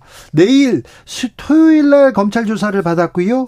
검찰에 이재명 대표 내일 또 출석합니다. 수원지검에 쌍방울 대북 성공과 관련된 내용인데 그러니까 이제 이재명 국민들께서는 왜 수사가 이렇게 오래 가냐? 네. 체포 동의안 때문에 그러는 거예요. 수사를 안 가면 네. 안 가면은 부를라 그러면 또 체포 동의안 올려야 되거든요. 수사도 그러니까 다, 다른 일반인처럼 예. 수사를 받는 게 아니라 지금 특혜를 누리고 있는 거예요. 국회의원 특권을. 수사를 검찰이 부른다고 해서 가는 게 아니잖아요. 아, 자기가 아, 조율, 해야죠 아, 그러니까 띄엄띄엄 가는 거고 예. 가급적 안 받는 거고 예. 이런 식으로 이제 해오고 있기 때문에 예. 그래서 원래는 어 이제 신속 수사를 하려면 구속을 시켜야 돼요. 구속이 돼야 검찰이 임의로 부를 수 있고 빨리 수사를 하는 건데 네. 이제 이재명 대표가 이제 국회의원 특권을 체포 동 불체포 특권을 이용해서 네. 수사를 계속 지연시키고 있는 거고 네. 이제 그것 때문에 지금 수사가 오래되고 있는 거죠. 사안도 이거 구속영장이 나올까요? 청구할까요? 이런 중요한 사안인가요? 그렇죠. 지금 뭐 예를 들어서 이화영 진술이 자꾸 바뀌잖아요. 네, 바뀌고 있습니다. 그러면 이제 그 진술이 번복되는데 영향력을 행사하고 있는 사람도 이재명 대표 측근들 아닙니까? 검찰 아닌가요? 검찰로도 볼수 있잖아요. 지금 다 나왔잖아요. 네. 누구 이제 뭐 내 이름을 거명하기는 어렵지만 네, 네. 그 어떤... 최고위원들, 비서실장 이런 사람들이 관여했고 예. 그 사람들도 증거 인멸 지금 수사를 수사 대상에 올라와 있고 예. 그렇기 때문에 아마 판사 앞에 가면 구속영장 가, 나올 가능성이 굉장히 크죠. 그렇게 보시는군요. 자, 이낙연 전 민주당 대표를 비롯해서 민주당 원로들이 계속해서 이제는 이제는 저 단식을 멈춰달라 이렇게 얘기하고 있습니다. 국민의힘에서는 어, 쳐다보지도 않고요. 이재명 대표의 단식은 어떻게 끝날까요? 그러니까 가급적 오래 버틸려고 그럴 겁니다. 지금 어, 불체 어, 체포 동의안이 올라오는 시점이 예? 아마 20 21일 뭐 이쯤 21일에서 이달 말. 네. 그러니까 이제 최대한 오래 버텨야 체포 동의안 부결 여론을 지지자들 사이에서 더 크게 불러일으킬 수 있기 때문에 어, 아마 버틸 때까지 아마 제대로 버틸려고 할 겁니다. 그래서 누가 옆에서 예. 그만두라고 해도 예. 어, 아마 그 말을 안 들으려 할 겁니다. 그런데 야당 대표가 지금 곡기를 끊고 있으면 그 여당에서 가서 들여다보고 손은 잡아야 줘야 되는 거 아닌가요? 이재명 대표도 별로 반기지 않을 겁니다. 왜냐하면 비명계가 오면 반길 텐데 여당이 가는 것보다는 어, 비명계가 와서 네. 어, 손잡아주고 네. 체포동의안 찬성 안 하겠다는 이런 신호를 자꾸 주는 것에 대해서 굉장히 기뻐할 겁니다. 추석상에 이재명 체포동의안이 오를까요? 올 가능성이 많죠. 그렇습니까? 어, 현 시점으로 볼 때는. 그리고 또 뭐가 오릅니까? 그리고 이제 대통령이 국정 기조를 어떻게 할 것이냐가 예. 추석 앞두고 네. 국민들한테 얘기를 해야 되겠죠. 그래서 예. 이념에서 민생으로 전면 전환한다. 네. 이런 이야기를 국민들은 기다리고 있고 예. 대통령은 그 말씀을 하셔야 될 겁니다. 네. 아, 국방 관련해서도 외교 국방에도 조회가 깊어서 제가 이것도 좀 물어보겠는데요. 박정훈 대령 사건의 본질은 뭡니까? 그러니까 이걸 자꾸 외압이라고 하는데 네. 장관은 원래 장관 승인을 받게 돼 있어요. 네. 근데 이제 문제 꼬인 거는 장관이 사인을 해놓고 번복을 했잖아요. 네. 근데 이제 이런 우유부단한 장관의 행태에 대해서는 네. 비판을 해야 되고 그렇죠. 아마 그리고 장관 교체 이유 중에 하나가 네. 어, 이런 우유부단한 대응에 있을 겁니다. 네. 있을 텐데 문제는 특검을 할 거냐 말 거냐 하는 건데 경찰은 외부잖아요. 예, 그렇죠. 경찰의 수사를 하게 되는 거고 네네. 그래서 경찰 수사를 보고 예. 그때 불공정한 게 있다거나 네. 문제가 있으면 그, 그 시점에서 특검을 이야기하는 게 좀 맞을 네. 것 같습니다. 장관이 뭐 번복하고 또 지시를 해놓고 안 했다 그러고 이거 거짓 장관의 거짓말은 문제가 있는 거 아니 이제 인간적으로는 이해가 되죠. 사람이 완벽할 수는 없으니까. 하지만 아, 예. 장관으로서는 네. 그 특히 국방장관으로서 그런 우유부단한 문제가 된다. 알겠습니다. 강서구청장 후보에 예. 김태우 전 강서구청장이 만약에 국민의힘 후보가 된다면 이거 이 선거를 만든 어, 책임이 있는 사람인데 이거 국민의힘한테 도움이 될까요? 그런 면은 있는데 예. 이제 민주당 후보를 잘못 뽑았어요. 민주당 후보를 잘못 뽑았다고요? 어, 그러니까 이제 민주당의 선거 전략은 대한민국 검수완박이야. 검찰과 경찰. 아, 검찰과 경찰 네. 대립해서 네. 검수완박, 경찰 후보, 검찰 탄압, 네. 검수완박으로 가고 그 어젠가 김태 후보 방송 나와서 인터뷰하는 들어보니까 100% 지역 개발이에요. 네. 강서구 개발. 네. 자기가 그래서 공약했던 거 어느 정도 달성을 했고 이걸 마무리해야 된다. 예. 그래서 공약상으로 보면 네. 김태 후보 훨씬 경쟁력이 있다. 민주당이 선거 전략을 잘못 짰다. 어, 이거 새로운 해석인데, 아, 그렇게 보시는군요. 아니, 지역민들은 그걸 보거든요. 네. 그리고 이제 보궐선거라는 게 주로 고정 투표 하는, 네. 쭉 투표하는 사람들이 얼마나 투표장에 많이 나오는가인데, 네. 그래서 그 지역 토착분들이 네. 중요하고, 그래서 보궐선거는 네. 전국 선거랑 이슈를 달리 가져가야 돼요. 그렇죠. 지역 문제 집중해야 되고, 네. 근데 이제 민주당은 전국 이슈를 가지고 가고, 네. 우리 당은 지역 이슈를 가져가면 우리 네. 당이 훨씬 유리, 하죠 그렇습니까? 저는 이길, 이긴다고 생각합니다. 근데 대통령과 지도부는 계속 이념 얘기를 하고 있었으니까. 아, 그래서 김태 후보 좀 도와, 아직, 아직 김태 후보라고 그러면 안 되죠. 네. 경선이 남아있기 때문에 네네. 누가 후보가 되든 예비 후보. 지역 네. 공약으로 가는 게 이제 민생이기 때문에 네. 대통령께서도 도와주셔야 된다. 네. 그런데 당 주변에서는 몇 퍼센트로만 저도 선전한다 이렇게 얘기하는데 그런 게 어디 있어요? 선거는 지고 지느냐 이기느냐 죽느냐 사느냐 문제인데. 하지만 네. 그래도 뭐 어, 열심히 했고 네. 그리고 뭐 큰 차이가 나지 않는다면 네. 어, 그래도 좋게 평가 받을 겁니다. 우리 그렇습니다. 여론이 워낙 안 좋잖아요. 예. 지금 정부 여론이 지지율이 워낙 낮기 때문에 네. 예, 아마 지, 격차가 크지 않으면 선전했다고 평가를 받을 겁니다. 그럴까요? 김만배 씨 인터뷰. 네. 어, 이재명 배우설을 국민의힘에서 얘기하던데. 예, 예.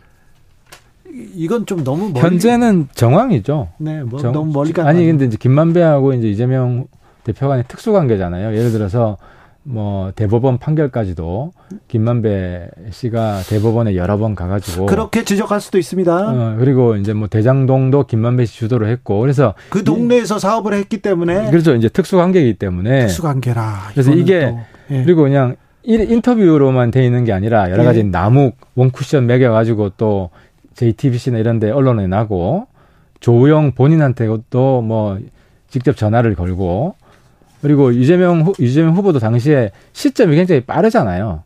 그래서 이런 정황들로 볼 때 이게 개인 플레이가 아니라 팀 플레이다라고 네. 하는 의, 의혹이 강하게 의혹입니다. 있는 거죠. 강하게 네, 있는 배우, 거죠. 배우라고 음. 지금 얘기하는 그래서 검찰에서 배우 수사를 하겠다고 하니까 네. 검찰 수사를 좀 지켜보는 게 좋겠죠. 그런데요, 김기현 대표 연일 쏟아내는 게 뭐 사형감이다, 국기문란이다. 네, 좀뭐 강하죠. 1급 살인죄다, 극혐 범죄. 이거는 어떻게 이게, 봐야 됩니까? 이게 이제, 이제 선거 조작, 선거 공작이 본인 피해자잖아요. 아, 본인 피해자. 아, 본인 피해자에서 본인 그, 대표 김 대표 감정이 많이 이입이 돼 있는 것 같아요. 아니 그래도 네.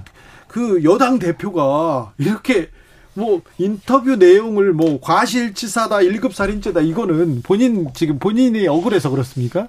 그 좀 겹쳐 있는 거죠. 어, 겹쳐 있고 뭐 그럼에도 불구하고 예. 뭐 대표께서는 조금 더 절제했으면 좋겠어요. 그러게요. 음. 이걸 가지고 국기문란 사기 너무 말이 거치니까 국민들 듣다가 좀 무서워요.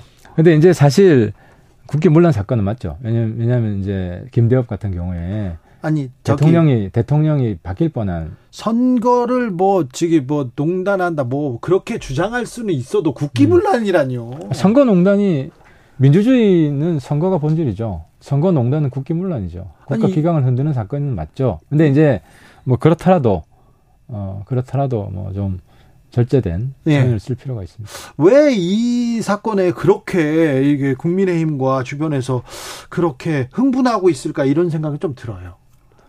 근데 이제 김대엽 네. 전례가 있잖아요. 김대엽 전례가 있고 이게 이제 사실 많은 국민들이 좀 생뚱맞다. 뭐 윤석열이 몸통이냐. 생뚱맞게 들어가지고 효과는 제가 별로. 아주 아주 크게 보지는 않는데 네네. 그런데 이제 김대엽 때는 그때 이제 이해창 후보 네. 아들이 뭐 키는 크고 뭐 이제 좀 상식적으로, 네, 상식적으로 통했잖아요. 그때 먹혔잖아요. 그래서 먹힐 수도 있다 이런 가짜 뉴스가. 네. 그래서 이건 선거 농단은 맞죠. 아무튼 검찰에서 잘 수사를 하면 되는데 네. 너무 너무 거칠고 너무 음. 무서운 말을 써가지고 좀 걱정이 됩니다. 네. 여기까지 들을까요? 예. 하태경 국민의힘 의원이었습니다. 감사합니다. 예, 수고하셨습니다. 정치 피로, 사건 사고로 인한 피로, 고달픈 일상에서 오는 피로. 오늘 시사하셨습니까?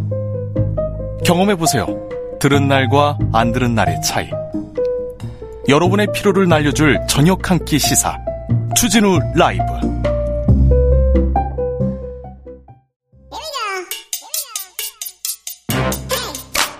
뉴스를 향한 진지한 고민 기자들의 수다.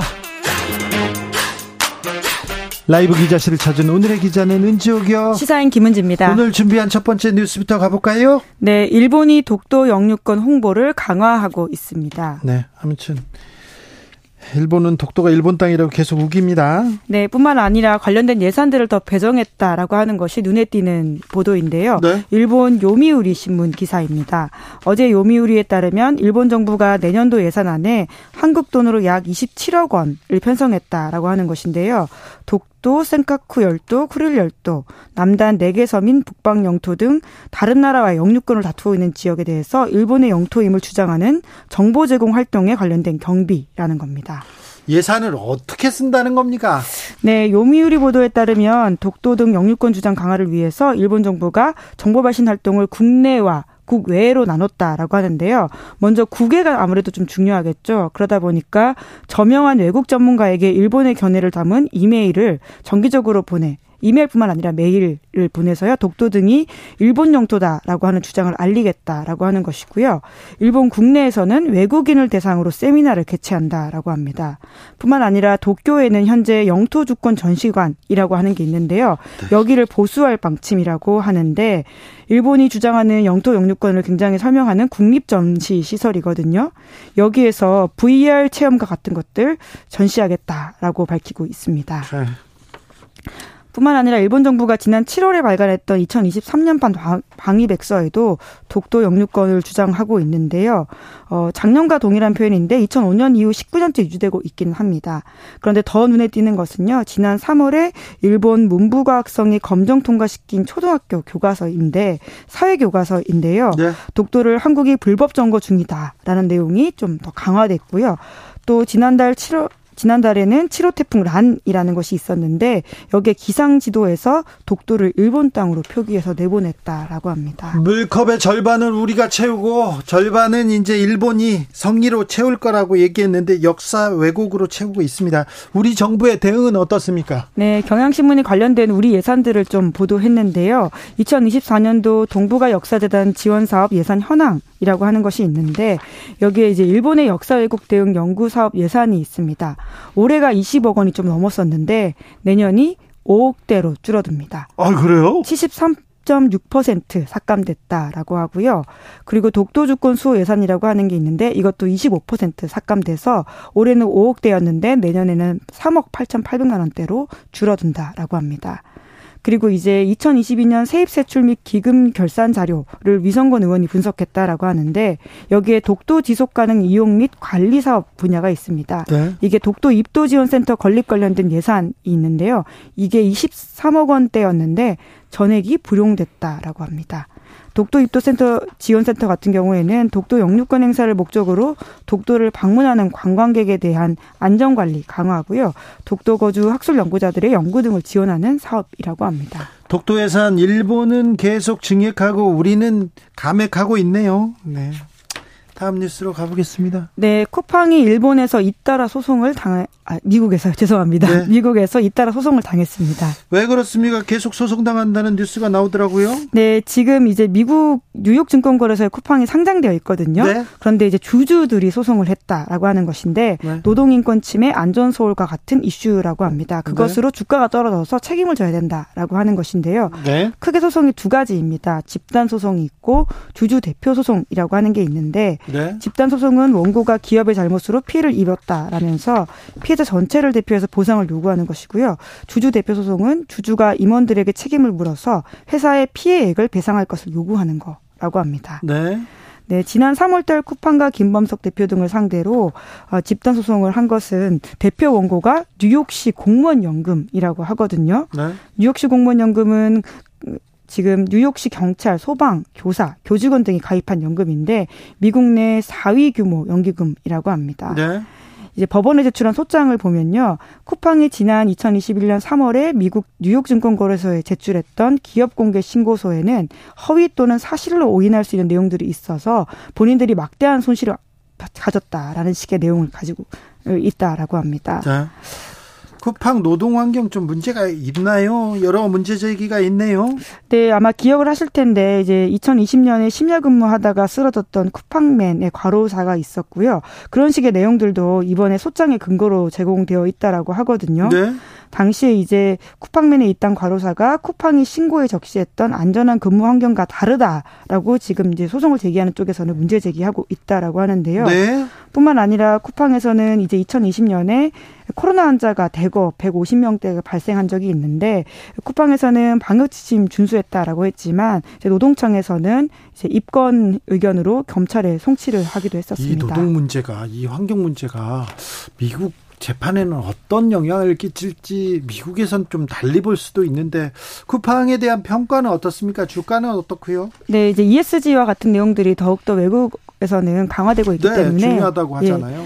예, 예, 애초에 또 그리고 이제 주가가 떨어지고 있다 보니까 거기에 대한 책임을 문다라고 하는 것이 쿠팡 쪽 문제 의식이긴 한데요. 네. 실제로 2021년 3월 달에 상장됐을 때 35달러로 시작해서 49.52달러로 마감한 적이 있습니다. 그런데 지금은 18.52달러 공모가의 절반 수준이라고 하거든요. 네. 이제 그러다 보니까 투자자들이 강하게 이제 손해 봤다라는 주장을 하고 있는데요. 네. 이에 대해서 쿠팡 쪽에서는 이런 소송은 미국에 상장한 대부분의 주요 회사들이 일반적으로 겪게 되는 것이고 본 소송들은 근거가 없는 것으로 보인다 이렇게 지적하고 있습니다. 일반적으로 겪게 되는 건지 몰라도 쿠팡 사실 노동 문제, 환경 문제 이렇게 보면요 너무 잘 못하는 것 같아요.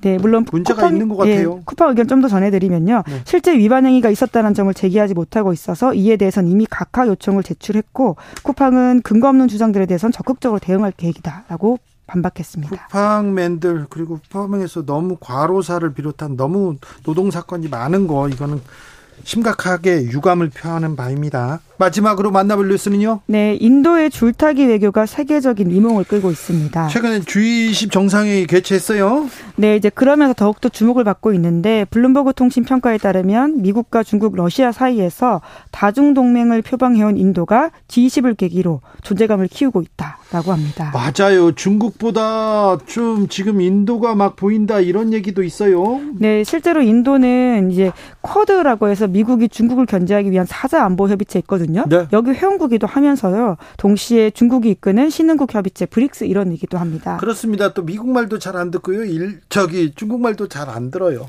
이제 그러다 보니까 이제 인도가 자국 외교를 이야기할 때는 그 여러 개의 공을 공중에 띄운 채 절대 떨어뜨리지 않는 섬세한 행위를 하고 있다라는 식의 주장을 하고 있는데요. 맞아요. 러시아를 또 규탄하면서 러시아에게 원유를 갖다가 싸게 쓰던가요? 규탄 대열에도 좀 제대로 서지 못하고 있는 모습들이 있다 보니까 이번 G20에서도 러시아를 규탄하는 내용들이 빠져가지고 우크라이나가 네. 굉장히 섭섭한 목소리를 냈었습니다. 자, 미국에서 그런데 인도에 공을 좀 부쩍 들이고 있습니다. 네, 그러다 보니까 미국 언론에서는 요새 AI 시대다 이런 이야기까지 나오는데요. 네. 아메리카 인디아 시대라고 해서 아 AI가 그거군요. 예, 둘 사이가 가깝다라는 식의 이야기를 하고 있는데 네. 특히나 지난 6월달에는 모디 총리를 국빈으로 바이 바이든 대통령이 초청하기도 했었거든요. 성대하게 맞아가지고 아주 환대하는 모습 보였어요. 네, 모디 총리는 2014년 취임해서 미국을 지금까지 다섯 번 갔었는데 국빈 방문은 이번이 처음이었다라고 합니다. 네. 이제 그 정도로 몸값이 올라갔다라고 할 수 있는데 러시아에서 또한 여러 가지로 이제 인도와의 친분을 과시하는 목소리가 나오고 있다라고 합니다. 자, 인도가 이런 외교 행보 보이는 이유가 뭘까요? 예, 아무래도 지정학적으로 본인들이 균형치 역할을 할 수 있다라고 하는 자신감이 있어 보이는데요. 그리고 또 인구 인도가 중국을 이렇게 제쳤잖아요. 네, 맞습니다. 그러면서 자신감이 막 보여요. 네, 아무래도 시장으로서 역할 그리고 이제 탈중국하는 여러 가지 흐름에서 본인들이 대체제로 작용할 수 있다라고 하는 판단이 있어 보이는데 네. 실제로 경제 규모도 GDP 기준 세계 5위까지 치고 올라갔다라고 합니다. 네. 애플과 같은 세계적인 IT 기업들도 중국의 규제를 피해서 인도로 가고 있다라고 하는데요. 물론 이것이 얼마나 지속 가능할지에 대해서는 인도 전문가들 사이에서는 좀 의견이 나뉘고 있기는 합니다. 그래도 우리도 인도 공부해야 될 것 같아요. 인도에 투자하고 인도에 노력을 해야 될 것 같습니다. 아이고, 인도의 성장이 아, 주목받고 있습니다. 조인범님께서 일본은 저러고 있는데 우리 정부는 세금으로 일본 홍보나 해주고 있어요. 이렇게 걱정하는 분도 있습니다. 기자들의 수다 시사인 김은지 기자와 함께했습니다. 감사합니다. 고맙습니다. 교통정보센터 다녀올까요, 김민희 씨?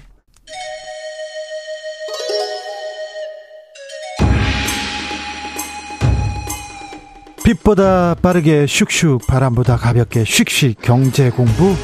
술술 경제를 알아야 인생의 고수가 된다. 경공술. 자 오늘 주진우 라이브의 경제 선생님은 KBS 박주훈 기자입니다. 어서 오세요. 네 안녕하세요. 잘 계시죠? 네, 네. 잘 있습니다.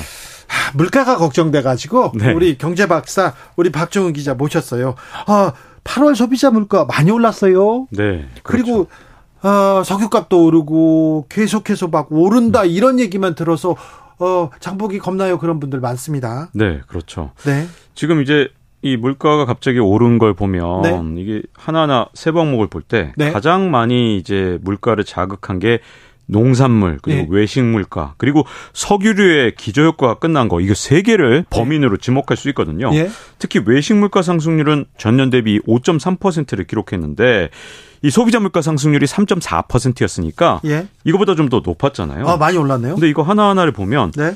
피자, 뭐 김밥, 떡볶이 이런 것들이 뭐 한 7에서 10% 정도 올랐거든요. 네. 라면 이런 것들이. 그러니까 서민 먹거리를 중심으로 많이 올랐기 때문에 그래요. 이게 체감하는 물가 상승률은 훨씬 더 큰 거고요. 예. 이 석유류가 이게 함정인데 네. 11% 하락한 걸로 나오지만 네. 이게 문제점은 뭐냐면 사실은 지난해 이제 굉장히 유가가 비쌌기 때문에 네. 그것 때문에 하락한 걸로 나올 뿐이지 사실은 7월 달에는 이 석유류 하락률이 25.9%였습니다. 어, 그래요? 그게 11% 하락으로 바뀌었다. 이 말은 다시 말하면 네. 유가가 전달보다 크게 오르면서 아이고 이건 물가가 다시 튀어오르는 거 아니야? 이런 네. 걱정을 만드는데 석유류가 한 몫을 했다 이렇게 볼 수 있는 거죠. 네. 앞으로 농수산물 가격은 더 오를 가능성이 있는 거 아닙니까? 추석 앞두고 있어서. 네, 그렇죠. 이게 지금 추석을 바로 앞두고 있다 보니까 이미 8월달 물가 지수를 봤을 때도 과실 물가 같은 걸 볼 때 한 해 전보다 13.1%나 올랐거든요. 사과 하나에 막 3천 원이 여기는 5천 원인데요. 그런 네. 얘기예요. 사과가요. 그러니까요. 사과 값이 네. 얼마나 많이 올랐냐? 사과, 30점 사과, 30.5% 올랐습니다. 30%네요? 네. 그리고 복숭아가 23.8%. 아이고 제가 좋아하는 과일들 다 올랐어요. 아이, 그래서 그러니까요. 사 먹기가 참 이게 지갑을 열기가 부담스러울 정도고요. 네. 저는 그래가지고 네. 가수원에 전화했어요. 아, 네. 가수 가수원이 얼마냐고 사과가 너무 비싸가지고 차라리 네. 가수원 통째로 나무를 사는 게 낫겠다 이런 생각이 들더라고요. 그 정도로 진짜 많이 올랐죠. 더군다나 네. 이 채소류 같은 경우는 1년 전보다는 1.1% 하락한 걸로 나왔는데 이것도 대표적으로 착시 현상입니다. 왜냐하면 네. 지난해에는 폭염이 워낙 심했기 때문에 채소류 가격이 지난해 이맘때 있었거든요. 폭등했다고 죠 네, 그래서 1년 전보다는 1.1% 하락한 걸로 보이지만 전달보다 비교하면 16.5%가 올랐기 때문에 네. 이게 지난해 폭염 때만큼 비쌌다는 거거든요. 네. 그러니까 이게 지금 계속 말씀드리지만 이거 역시 또 서민 물가고 네. 그러다 보니 체감 물가가 굉장히 많이 올랐다. 그래서 서민분들 체감 물가 중심으로 굉장히 올랐다는 그런 생각을 하게 되는 겁니다. 아니 서민 물가 그리고 이거는 안 먹을 수도 없잖아요. 네. 다 이렇게 아, 서민들만 어려워지는 건가? 조혜숙님이 오늘 마트 갔는데요. 작은 당근 하나가 천 원이더라고요. 그래서 못 샀어요. 저희 아들 반찬 소세지 반찬에 당근 못 넣습니다. 이렇게 얘기하면서 눈물을 흘리는데요. 음, 추석 상차림 물가 이꼭 얘기하잖아요. 네, 맞습니다. 어, 좀, 좀 오를까요? 이 서울시 농산 농수산식품공사에서 추석을 앞두고 항상 이 차례상 차림 비용을 조사해서 이걸 발표를 하는데 네. 지난해 6, 7인 가족을 기준으로 대형마트 기준으로 하면 31만 원이었어요. 네. 이게 그 전년보다 2만 원이나 급등하면서 사상 최고 금액이었는데 올해 어떻게 될 거냐? 아직은 공개를 안 하고 있습니다. 근데 이미 체감 물가가 이 정도 오른 상태 거기다가 한국은행이 항상 뭐 얘기할 때마다 아 이제 물가 곧 안정됩니다 이러던 한국은행이 네. 이번에는 9월 달에 더 오를 수 있습니다라는 말까지 한 거 보면 아이고. 네 그래서 이 아무래도 이 상차림 물가가 더 올라 있지 않겠느냐. 네. 약간 우려가 됩니다. 아마 곧 나오겠죠. 추석 앞두고 항상 정부에서 물가 대책 내놓잖아요. 네. 옛날에 이망 이명박 정부 때는 물가를 잡다가 잡다 못 잡으니까 물가 지표 연동 지표되는 몇몇 항목을 빼기도 했었어요. 네, 그랬었죠. 그렇게 노력을 했는데 왜 물가 대책도 대책은 나왔습니까? 왜 이렇게 물가에 대해서 손을 놓고 있는 거죠? 사실 우리가 한 7월, 6월에 네. 2%대 물가 상승률을 한 두 번 기록하니까 그러니까요. 마치 물가 다 잡은 것처럼 네. 샴페인을 터뜨렸습니다. 예. 예를 들어서 한국은행 총재 같은 경우 지난달에 어 이거 오래된 것도 아닙니다. 지난달 하순인데 이 7월 물가 상승률이 2.3%였다. 그렇죠. 이렇게 어디 가서 얘기를 했냐? 국회 기획재정위원회 현안 질의에 참석해서 얘기를 하면서 네. 자, 높아진 물가를 빠른 시간 내에 3% 밑으로 내린 나라는 선진국 중에서 우리 대한민국이 유일하다. 네. 이렇게 자평을 했었거든요. 네. 근데 그 말 하자마자 이 8월 물가 상승률 발표가 나왔는데 3.4%로 튀어 오른 겁니다. 그럼 뭐라고 합니까? 그래서 발언이 무색하게 됐는데 그 뒤에 발언이 아직 없어서 좀 네. 봐야겠는데 자, 우리는 지금 현재 어 금리를 더 올리지 않아도 물가를 잡을 수 있을 것이다. 이 자신감이 정부나 한국은행이나 심지어 뭐 다 이렇게 자신감을 표명했거든요. 추경호 부총리가 소비자 물가 상승 이거 일시적 현상이라고 얘기하던데요. 자신감 있나 본데요. 네, 그런 것 같습니다. 근데 저도 그 말이 맞았으면 좋겠습니다. 왜냐하면 이번에 이렇게 3.4로 튈 줄 아무도 몰랐거든요. 예. 더군다나 9월 물가 지수에 대해서도 지금 좋게 말을 못 합니다. 한국은행이. 네. 그 얘기는 9월에도 한 번 더 튈 수도 있다는 건데 지금 우리나라 상황이 왜 이 말이 맞아야만 하느냐? 사실은 올해 경제 성장률 전망이 다른 나라는 자꾸 올라갈 때도 우린 내려갔어요. 맞습니다. 네. 맨날 뭐 OECD가 발표하든 IMF가 발표하든 계속 하락했어요. 다른 나라 다 올리는데 네. 한국은행이나 아니면 이런 데서 발표할 때 경제 성장률 전망 우리나라가 발표하는 것조차도 내려가다 보니까 이게 어떤 상황이 되다 되냐면 이제 외국계 투자은행 평균을 내봤습니다. 네. 한국의 올해 성장률 전망치가 드디어 1.1%로 낮아졌습니다. 1.1이요? 네, 엄청나게 낮아진 아니, 이게, 뭐, 이게 가능한 수치입니까? 이게 이게 말이 됩니까? 네, 발표할 때마다 자꾸만 낮추다 보니까 이런 일이 생겼고요. 또 이제 해외 투자은행 이제 다 평균을 다 내봤더니 내년도 성장률 전망치도 1.9%로 낮아진 상태입니다. 이것도 점점 내려왔거든요. 예? 자, 그러면 우리나라가 올해도 1%대일 가능성이 있고 1.1이니까 굉장히 높죠. 내년에도 1.9 만약에 그 평균이 맞다면 네. 네. 1%대 연속으로 2년 연속을 한 건 없죠. 대한민국 통계를 낸 이후로 한 번도 없습니다. 없어요. 1954년부터 이 통계를 냈는데 대한민국 역사상 한 번도 없던 일이 아니, 일어날 수 있는 거죠. 1.1이 이게 경제 성장률이냐고요. 네. 이게 말도 안 되죠. 자, 그러다 보니 이제 어떤 문제가 생기느냐? 네. 이제 우리가 만약에 물가가 튀어 오르게 되면 네. 금리를 이제 와서 올리긴 진짜 힘들거든요. 그러니까 물가를 잡기가 되게 어려운 상황이 됩니다. 그래서 물가 잡자고 금리를 높이자니 그것도 어렵고 물가가 튀니 경기 살리자고 금리를 낮추기도 어려운 진짜 진퇴양난의 상황이기 때문에 이제는 정부 말이 맞아야 됩니다. 그래서 정부가 어 정말 지금 현재 되게 바빠요. 왜냐하면 정부가 이제 물가 안정 대책 일환으로 여러 가지 대책들을 내놨더라고요. 내놨어요? 네네. 근데 이런 정책들이 먹혀서 어쨌든 물가가 잡히기를 어 어쨌든 기대 기대 뭐 꼭 그렇게 되기를 바라고 있는 상황입니다.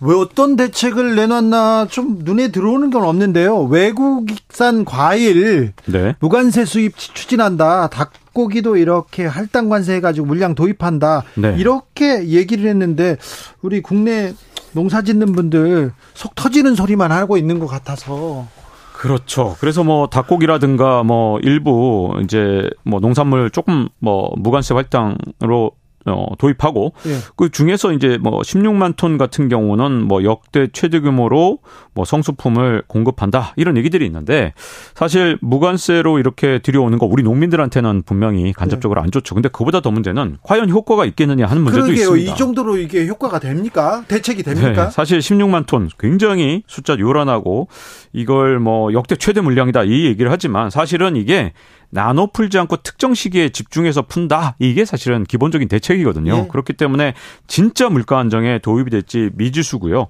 또 역대 최대란 말 계속 붙이는데 670억 원을 투입해서 뭐 할인 쿠폰 동원하고 농산물 가격도 낮추겠다 이런 얘기들 하거든요. 예. 근데 그 쿠폰 야, 그거 대단하요. 퍼센트를 보면 최대 40에서 60% 저렴하게 구매할 수 있도록 하겠다. 이렇게 얘기를 하는데 우리나라 뭐 수산식품 시장 규모만 따져봐도 12조 원이고 뭐 뭐만 해도 우리나라는 몇십 조 단인데 근데 670억이 670억 원으로 우리나라 물가 안정이 될까? 이게 어, 사상 최대라는 말이 붙긴 하는데 네. 이 대한민국 경제 이제 선진국까지 진입하고 우리나라 경제 규모가 진짜 어마어마하게 커진 상황에서 어, 670억 원 언발의 오줌 누기 격이 되지 않을까 약간 우려는 됩니다. 기자님 근데 물가 지금 못 잡고 있어요. 확실히.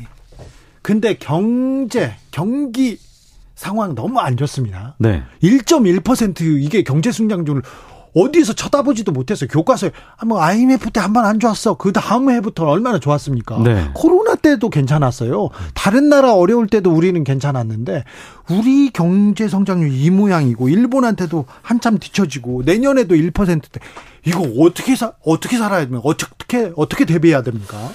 무서워요. 네, 사실은 우리가 이제 IMF 외환 위기라든가 온갖 위기들을 겪었죠. 2008년 네. 글로벌 금융 위기. 근데 우리가 한 번도 2년 연속으로 1%대 성장한 적이 없거든요. 진짜 예. 대단한 나라입니다. 더군다나 네. 일본하고 우리나라 경제 성장률을 보면 지난 25년 동안 대한민국의 경제 성장률이 항상 일본을 이겼는데 막 두 배, 세 배씩도 네. 왜 맞습니다. 높았죠. 그러다 보니까 우리나라가 8.7배 성장할 때 일본은 똑같이 있어 보니까 우리나라하고 1인당 국민 소득이 일본하고 거의 갖다 붙어서 그렇죠. 이대로 가면 우리가 이, 따라잡는다고. 네.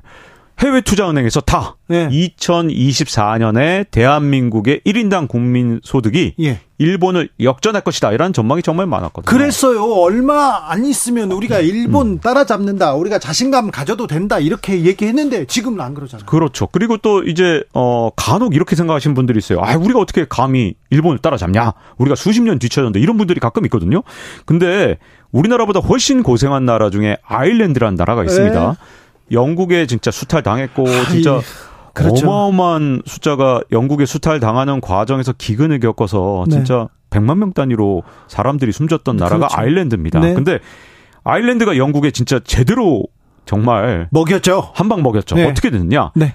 1인당 국민소득이 영국의 두 배가 됐습니다. 지금은요, 다 거기를 아일랜드 더블린 가고 싶어요. 네. 얘기합니다. 뭐 1, 20% 이긴 게 아니라 네. 두 배를 이겼어요. 그래서 네. 식민생활 그렇게 오래 한 나라도 이 영국을 이기는데 네. 제가 보기에는 이대로 가면 모든 투자은행이 거의 이구동성으로 얘기하던 음. 그런 시대가 있었는데 지금 갑자기 올해 이게 성장률이 꺾이기 시작했거든요. 예. 그러면 제가 보기에는 이거는 심각하게 대비를 해야 됩니다. 대비해야 네. 되는데 왜 대비하는 목소리가 없어요? 국민들도 다 아는데 걱정하는데 왜 그거 대책 안 내고 뭐 하는지 모르겠어요. 그게 사실은 red team이라는 거거든요. 예. 어떤 거냐면 원래 미군이 이렇게 정말 잘 싸우는 이유 중에 하나가 예. 보면 미군이 육성했던 게 red team입니다. 그래서 훈련을 할 때 어떻게 하냐면 blue team을 이제 주력군으로 하잖아요. 네. red team을 가상의 적군으로 만들어서 red team이 하는 일은 뭐냐? 미군의 주력 부대인 blue team의 가장 큰 약점을 찾아내서 네. 계속 공략하고 그 네. 약점을 네. 이제 찾아내서 자꾸 개선하게 만드는 힘을 갖게 만드는 거거든요. 네. 자, red team이 그 나라 경제에 있으면 그 나라 경제가 건강하게 성장을 합니다. 즉, 쓴소리 하는 사람이 있어야 된다는 있어야죠. 거죠. 대한민국 경제가 왜 여기까지 문제가 생겼는지 1, 1.1% 성장률 전망을 해외 투자은행이 할 정도면 네. 쓴소리 하는 사람이 있어야 됩니다. 뭔가 지금 처방을 잘못하고 있잖아요. 뭔가 대책도 잘못 내고 있고 방향이 잘못됐어요. 그 얘기를 해야 되는데 왜 그 얘기 안 해요? 근데 지금 우리나라 분위기가 지금 현재 red team이 완전히 전멸했고 어 멸종했다 해도 과언이 아니거든요. 그러니까 이게 지금 어 가장 중요한 게 red team이 필요한 게 쓴소리 듣기 싫다고 이제 이렇게 듣기 싫다. 너 듣기 싫은 얘기 하지 마. 이렇게 돼 버리면 정말 이 문제점을 해결할 기회조차 역전할 기회조차 잃어버릴 수 있기 때문에 사실은 지금 쓴소리를 듣는 팀 그런 것들이 필요하고 그걸 통해서 이 경제 문제점이 뭔지를 자꾸만 당신은 쓴소리만 하세요. 네. 이런 팀이 꼭 필요한 시기가 지금 바로인데 우리나라에서 지금 현재 레드 팀이 멸종하다 보니 지금 쓴소리하는 사람들이 사라진 거죠. 경제 성장률 1.1%입니다. 그런데 물가는 3.7%씩 막 이렇게 3. 몇 퍼센트씩 오르고 그러면 이거는 서민들은 가만히 똑같은 똑같이 돈을 벌고 있다가는 계속 소득이 줄어드는 거예요. 거기에 뭐 라면, 과자, 빵 이런 거 있잖아요. 과일 서민들 꼭 필요한 거 안 먹을 수 없잖아요. 이런 부분에서 지금 물가가 계속 오르고 있어서 서민들의 물가 상승률 체감하는 상승률은 더 큽니다. 이 부분은 적극적으로 정부가 개입해야 되는 거 아닙니까? 네. 근데 우리나라가 이제 개입하는 방식이 보면 이제 거시적인 정책으로는 사실 물가가 상승하는 정책들을 많이 쓴 셈이에요. 거꾸로. 맞아요. 왜냐하면 남들이 금리 올릴 때 이 다른 걱정들, 뭐 자산 가격 네. 하락이나 이런 것들을 걱정하면서 부동산 부자들 걱정하고 네. 있더라고. 기업체 세금 그렇죠. 걱정만 하고요. 우리나라하고 미국하고 금리 격차가 역대급으로 벌어졌죠. 네. 사실은 어 정상적이라면 사실은 뭐 금융 정책이나 여러 가지 정책들로 대출 정책들로 어, 거시적인 그런 해결책을 내놔야 되는데 오히려 온갖 특례 대출로 대출을 장려하고 이렇게 돈이 자꾸만 풀리니까 물가가 다시 튀는 현상이 지금 현재 8월에 일어난 건데요. 물론 이게 정부의 말대로 일시적인 현상으로 끝났으면 좋겠습니다. 아, 그랬으면 좋겠어요. 네, 네. 아, 그 진짜 바라는데 네. 이 8월에 튀는 것도 사실은 예측을 못했던 걸 생각하면 과연 정부 예측이 100% 맞을 것인가에 대한 어, 좀 두려움이 있고요. 작년 이맘때 하던 얘기하고 올 네. 초에 얘기하던 올 겨울에 얘기하던 뭐 물가는 잡을 거다. 물가는 네. 거의 잘 잡았다. 그렇죠. 아닌 것 같아요. 네. 그래서 걱정인데 문제는 지금 현재 이런 거시적인 정책은 반대로 물가 오른 정책을 써놓고 지금 현재 업체들한테 가서 압박을 하는 거죠. 야 이거 내려. 스스로 내려. 내려. 그런데 이게 어떤 악영향을 미치게 되냐면 기업들 입장에선 비용이 지금 엄청나게 올라 있는 상태거든요. 네. 여러 가지 비용들이. 근데 문제는 강제로 이 물가를 내리기 위해서 이 소비자 가격만 내리게 되면 네. 생산자 물가는 올라 있는 상태에서 결국 어떻게 됐냐? 기업들은 투자를 꺼리게 됩니다. 네. 그러면 경기가 더 안 좋아지겠죠. 예. 그러면 성장률이 떨어지게 되죠. 네. 자, 성장률이 떨어졌을 때 경기를 자극할 수 있는 예전처럼 돈풀기 정책을 못 씁니다. 왜? 진작에 금리를 올려놨으면 올 연말이나 내년 상반기에 금리를 막 낮추면서 경기 부양책을 쓸 여지가 있지만 예.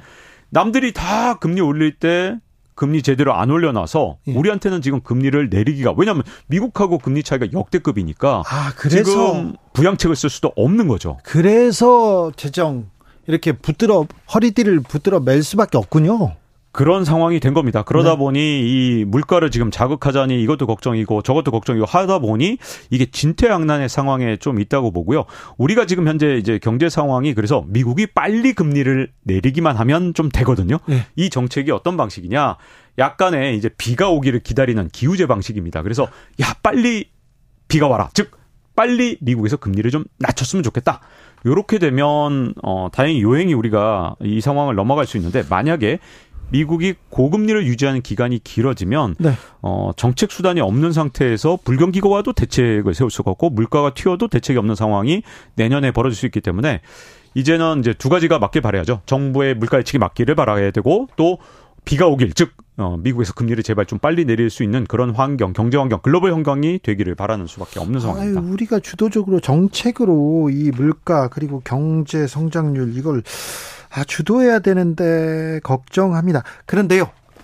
자, 유가가 계속 변술된데 유가가 네. 계속 상승합니까? 유가가 지금 이제 어떤 상황이냐면 그동안은 사우디에서 유가가 80달러는 최소한 넘어야 네. 국가 재정을 꾸려갈 수 있고 네. 100달러는 돼야 이 빈살만 왕세자가 원하는 비전 2030 네. 네옴시티 투자 이게 되거든요. 네. 근데 그동안 사우디에서 그렇게 유가를 올리려고 했는데 누가 협조를 안 해줬냐? 러시아가 협조를 안 해줬습니다. 예, 예, 계속 팔았죠. 네, 왜냐하면 원유 이 가격 상한제가 60달러에서 갇혀 있으니까 네. 에라 우린 60달러에 계속 팔래 그러다가 최근에 사실은 프리고진 사태가 오히려 어이 유가에는 악영향을 줬는데 러시아 입장에서는 어쨌든 성과를 자꾸만 내야 되는 상황이 됐잖아요. 예. 그래서 갑자기 러시아가 사우디에 어떤 동조를 해주기 시작하면서 유가가 다시 튀기 시작했거든요. 네.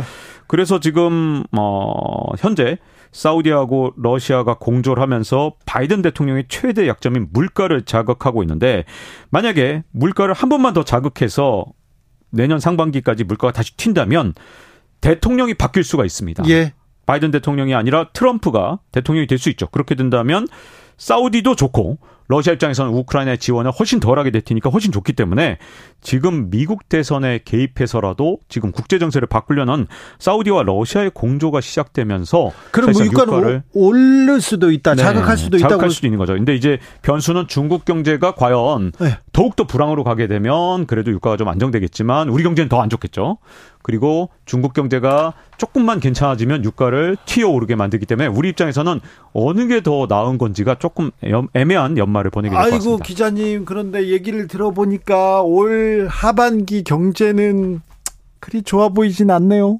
성장률 측면에서는 실물 경제 측면에서는 어 우리나라 경제가 어쨌든 어 2년 연속으로 잘못하면 1%대 성장이기 때문에 어 금융 시장은 몰라도 실물 경제는 어 조금 안 좋은 1, 2년 한 정도를 보내게 될 것 같습니다. 자, 이럴 때는 어떻게 해야 됩니까? 어 제가 보기에는 사실은 지금 이제 계속해서 어 비가 오길 기다리는 그런 방식보다는 어 이제는 정말 좀 제대로 된 한 1, 2년 이상의 네. 장기적 암 이게 보는 게 아니라 한 10년, 20년 보는 좀 장기적 안목의 대책들이 필요한 시점인 것 같습니다. 그래요? 네. 서민들은 어떻게 가정을 꾸려야 돼요? 계속해서 올해 내년 내년엔 안 좋아 이렇게 하면서 대비해야 됩니까?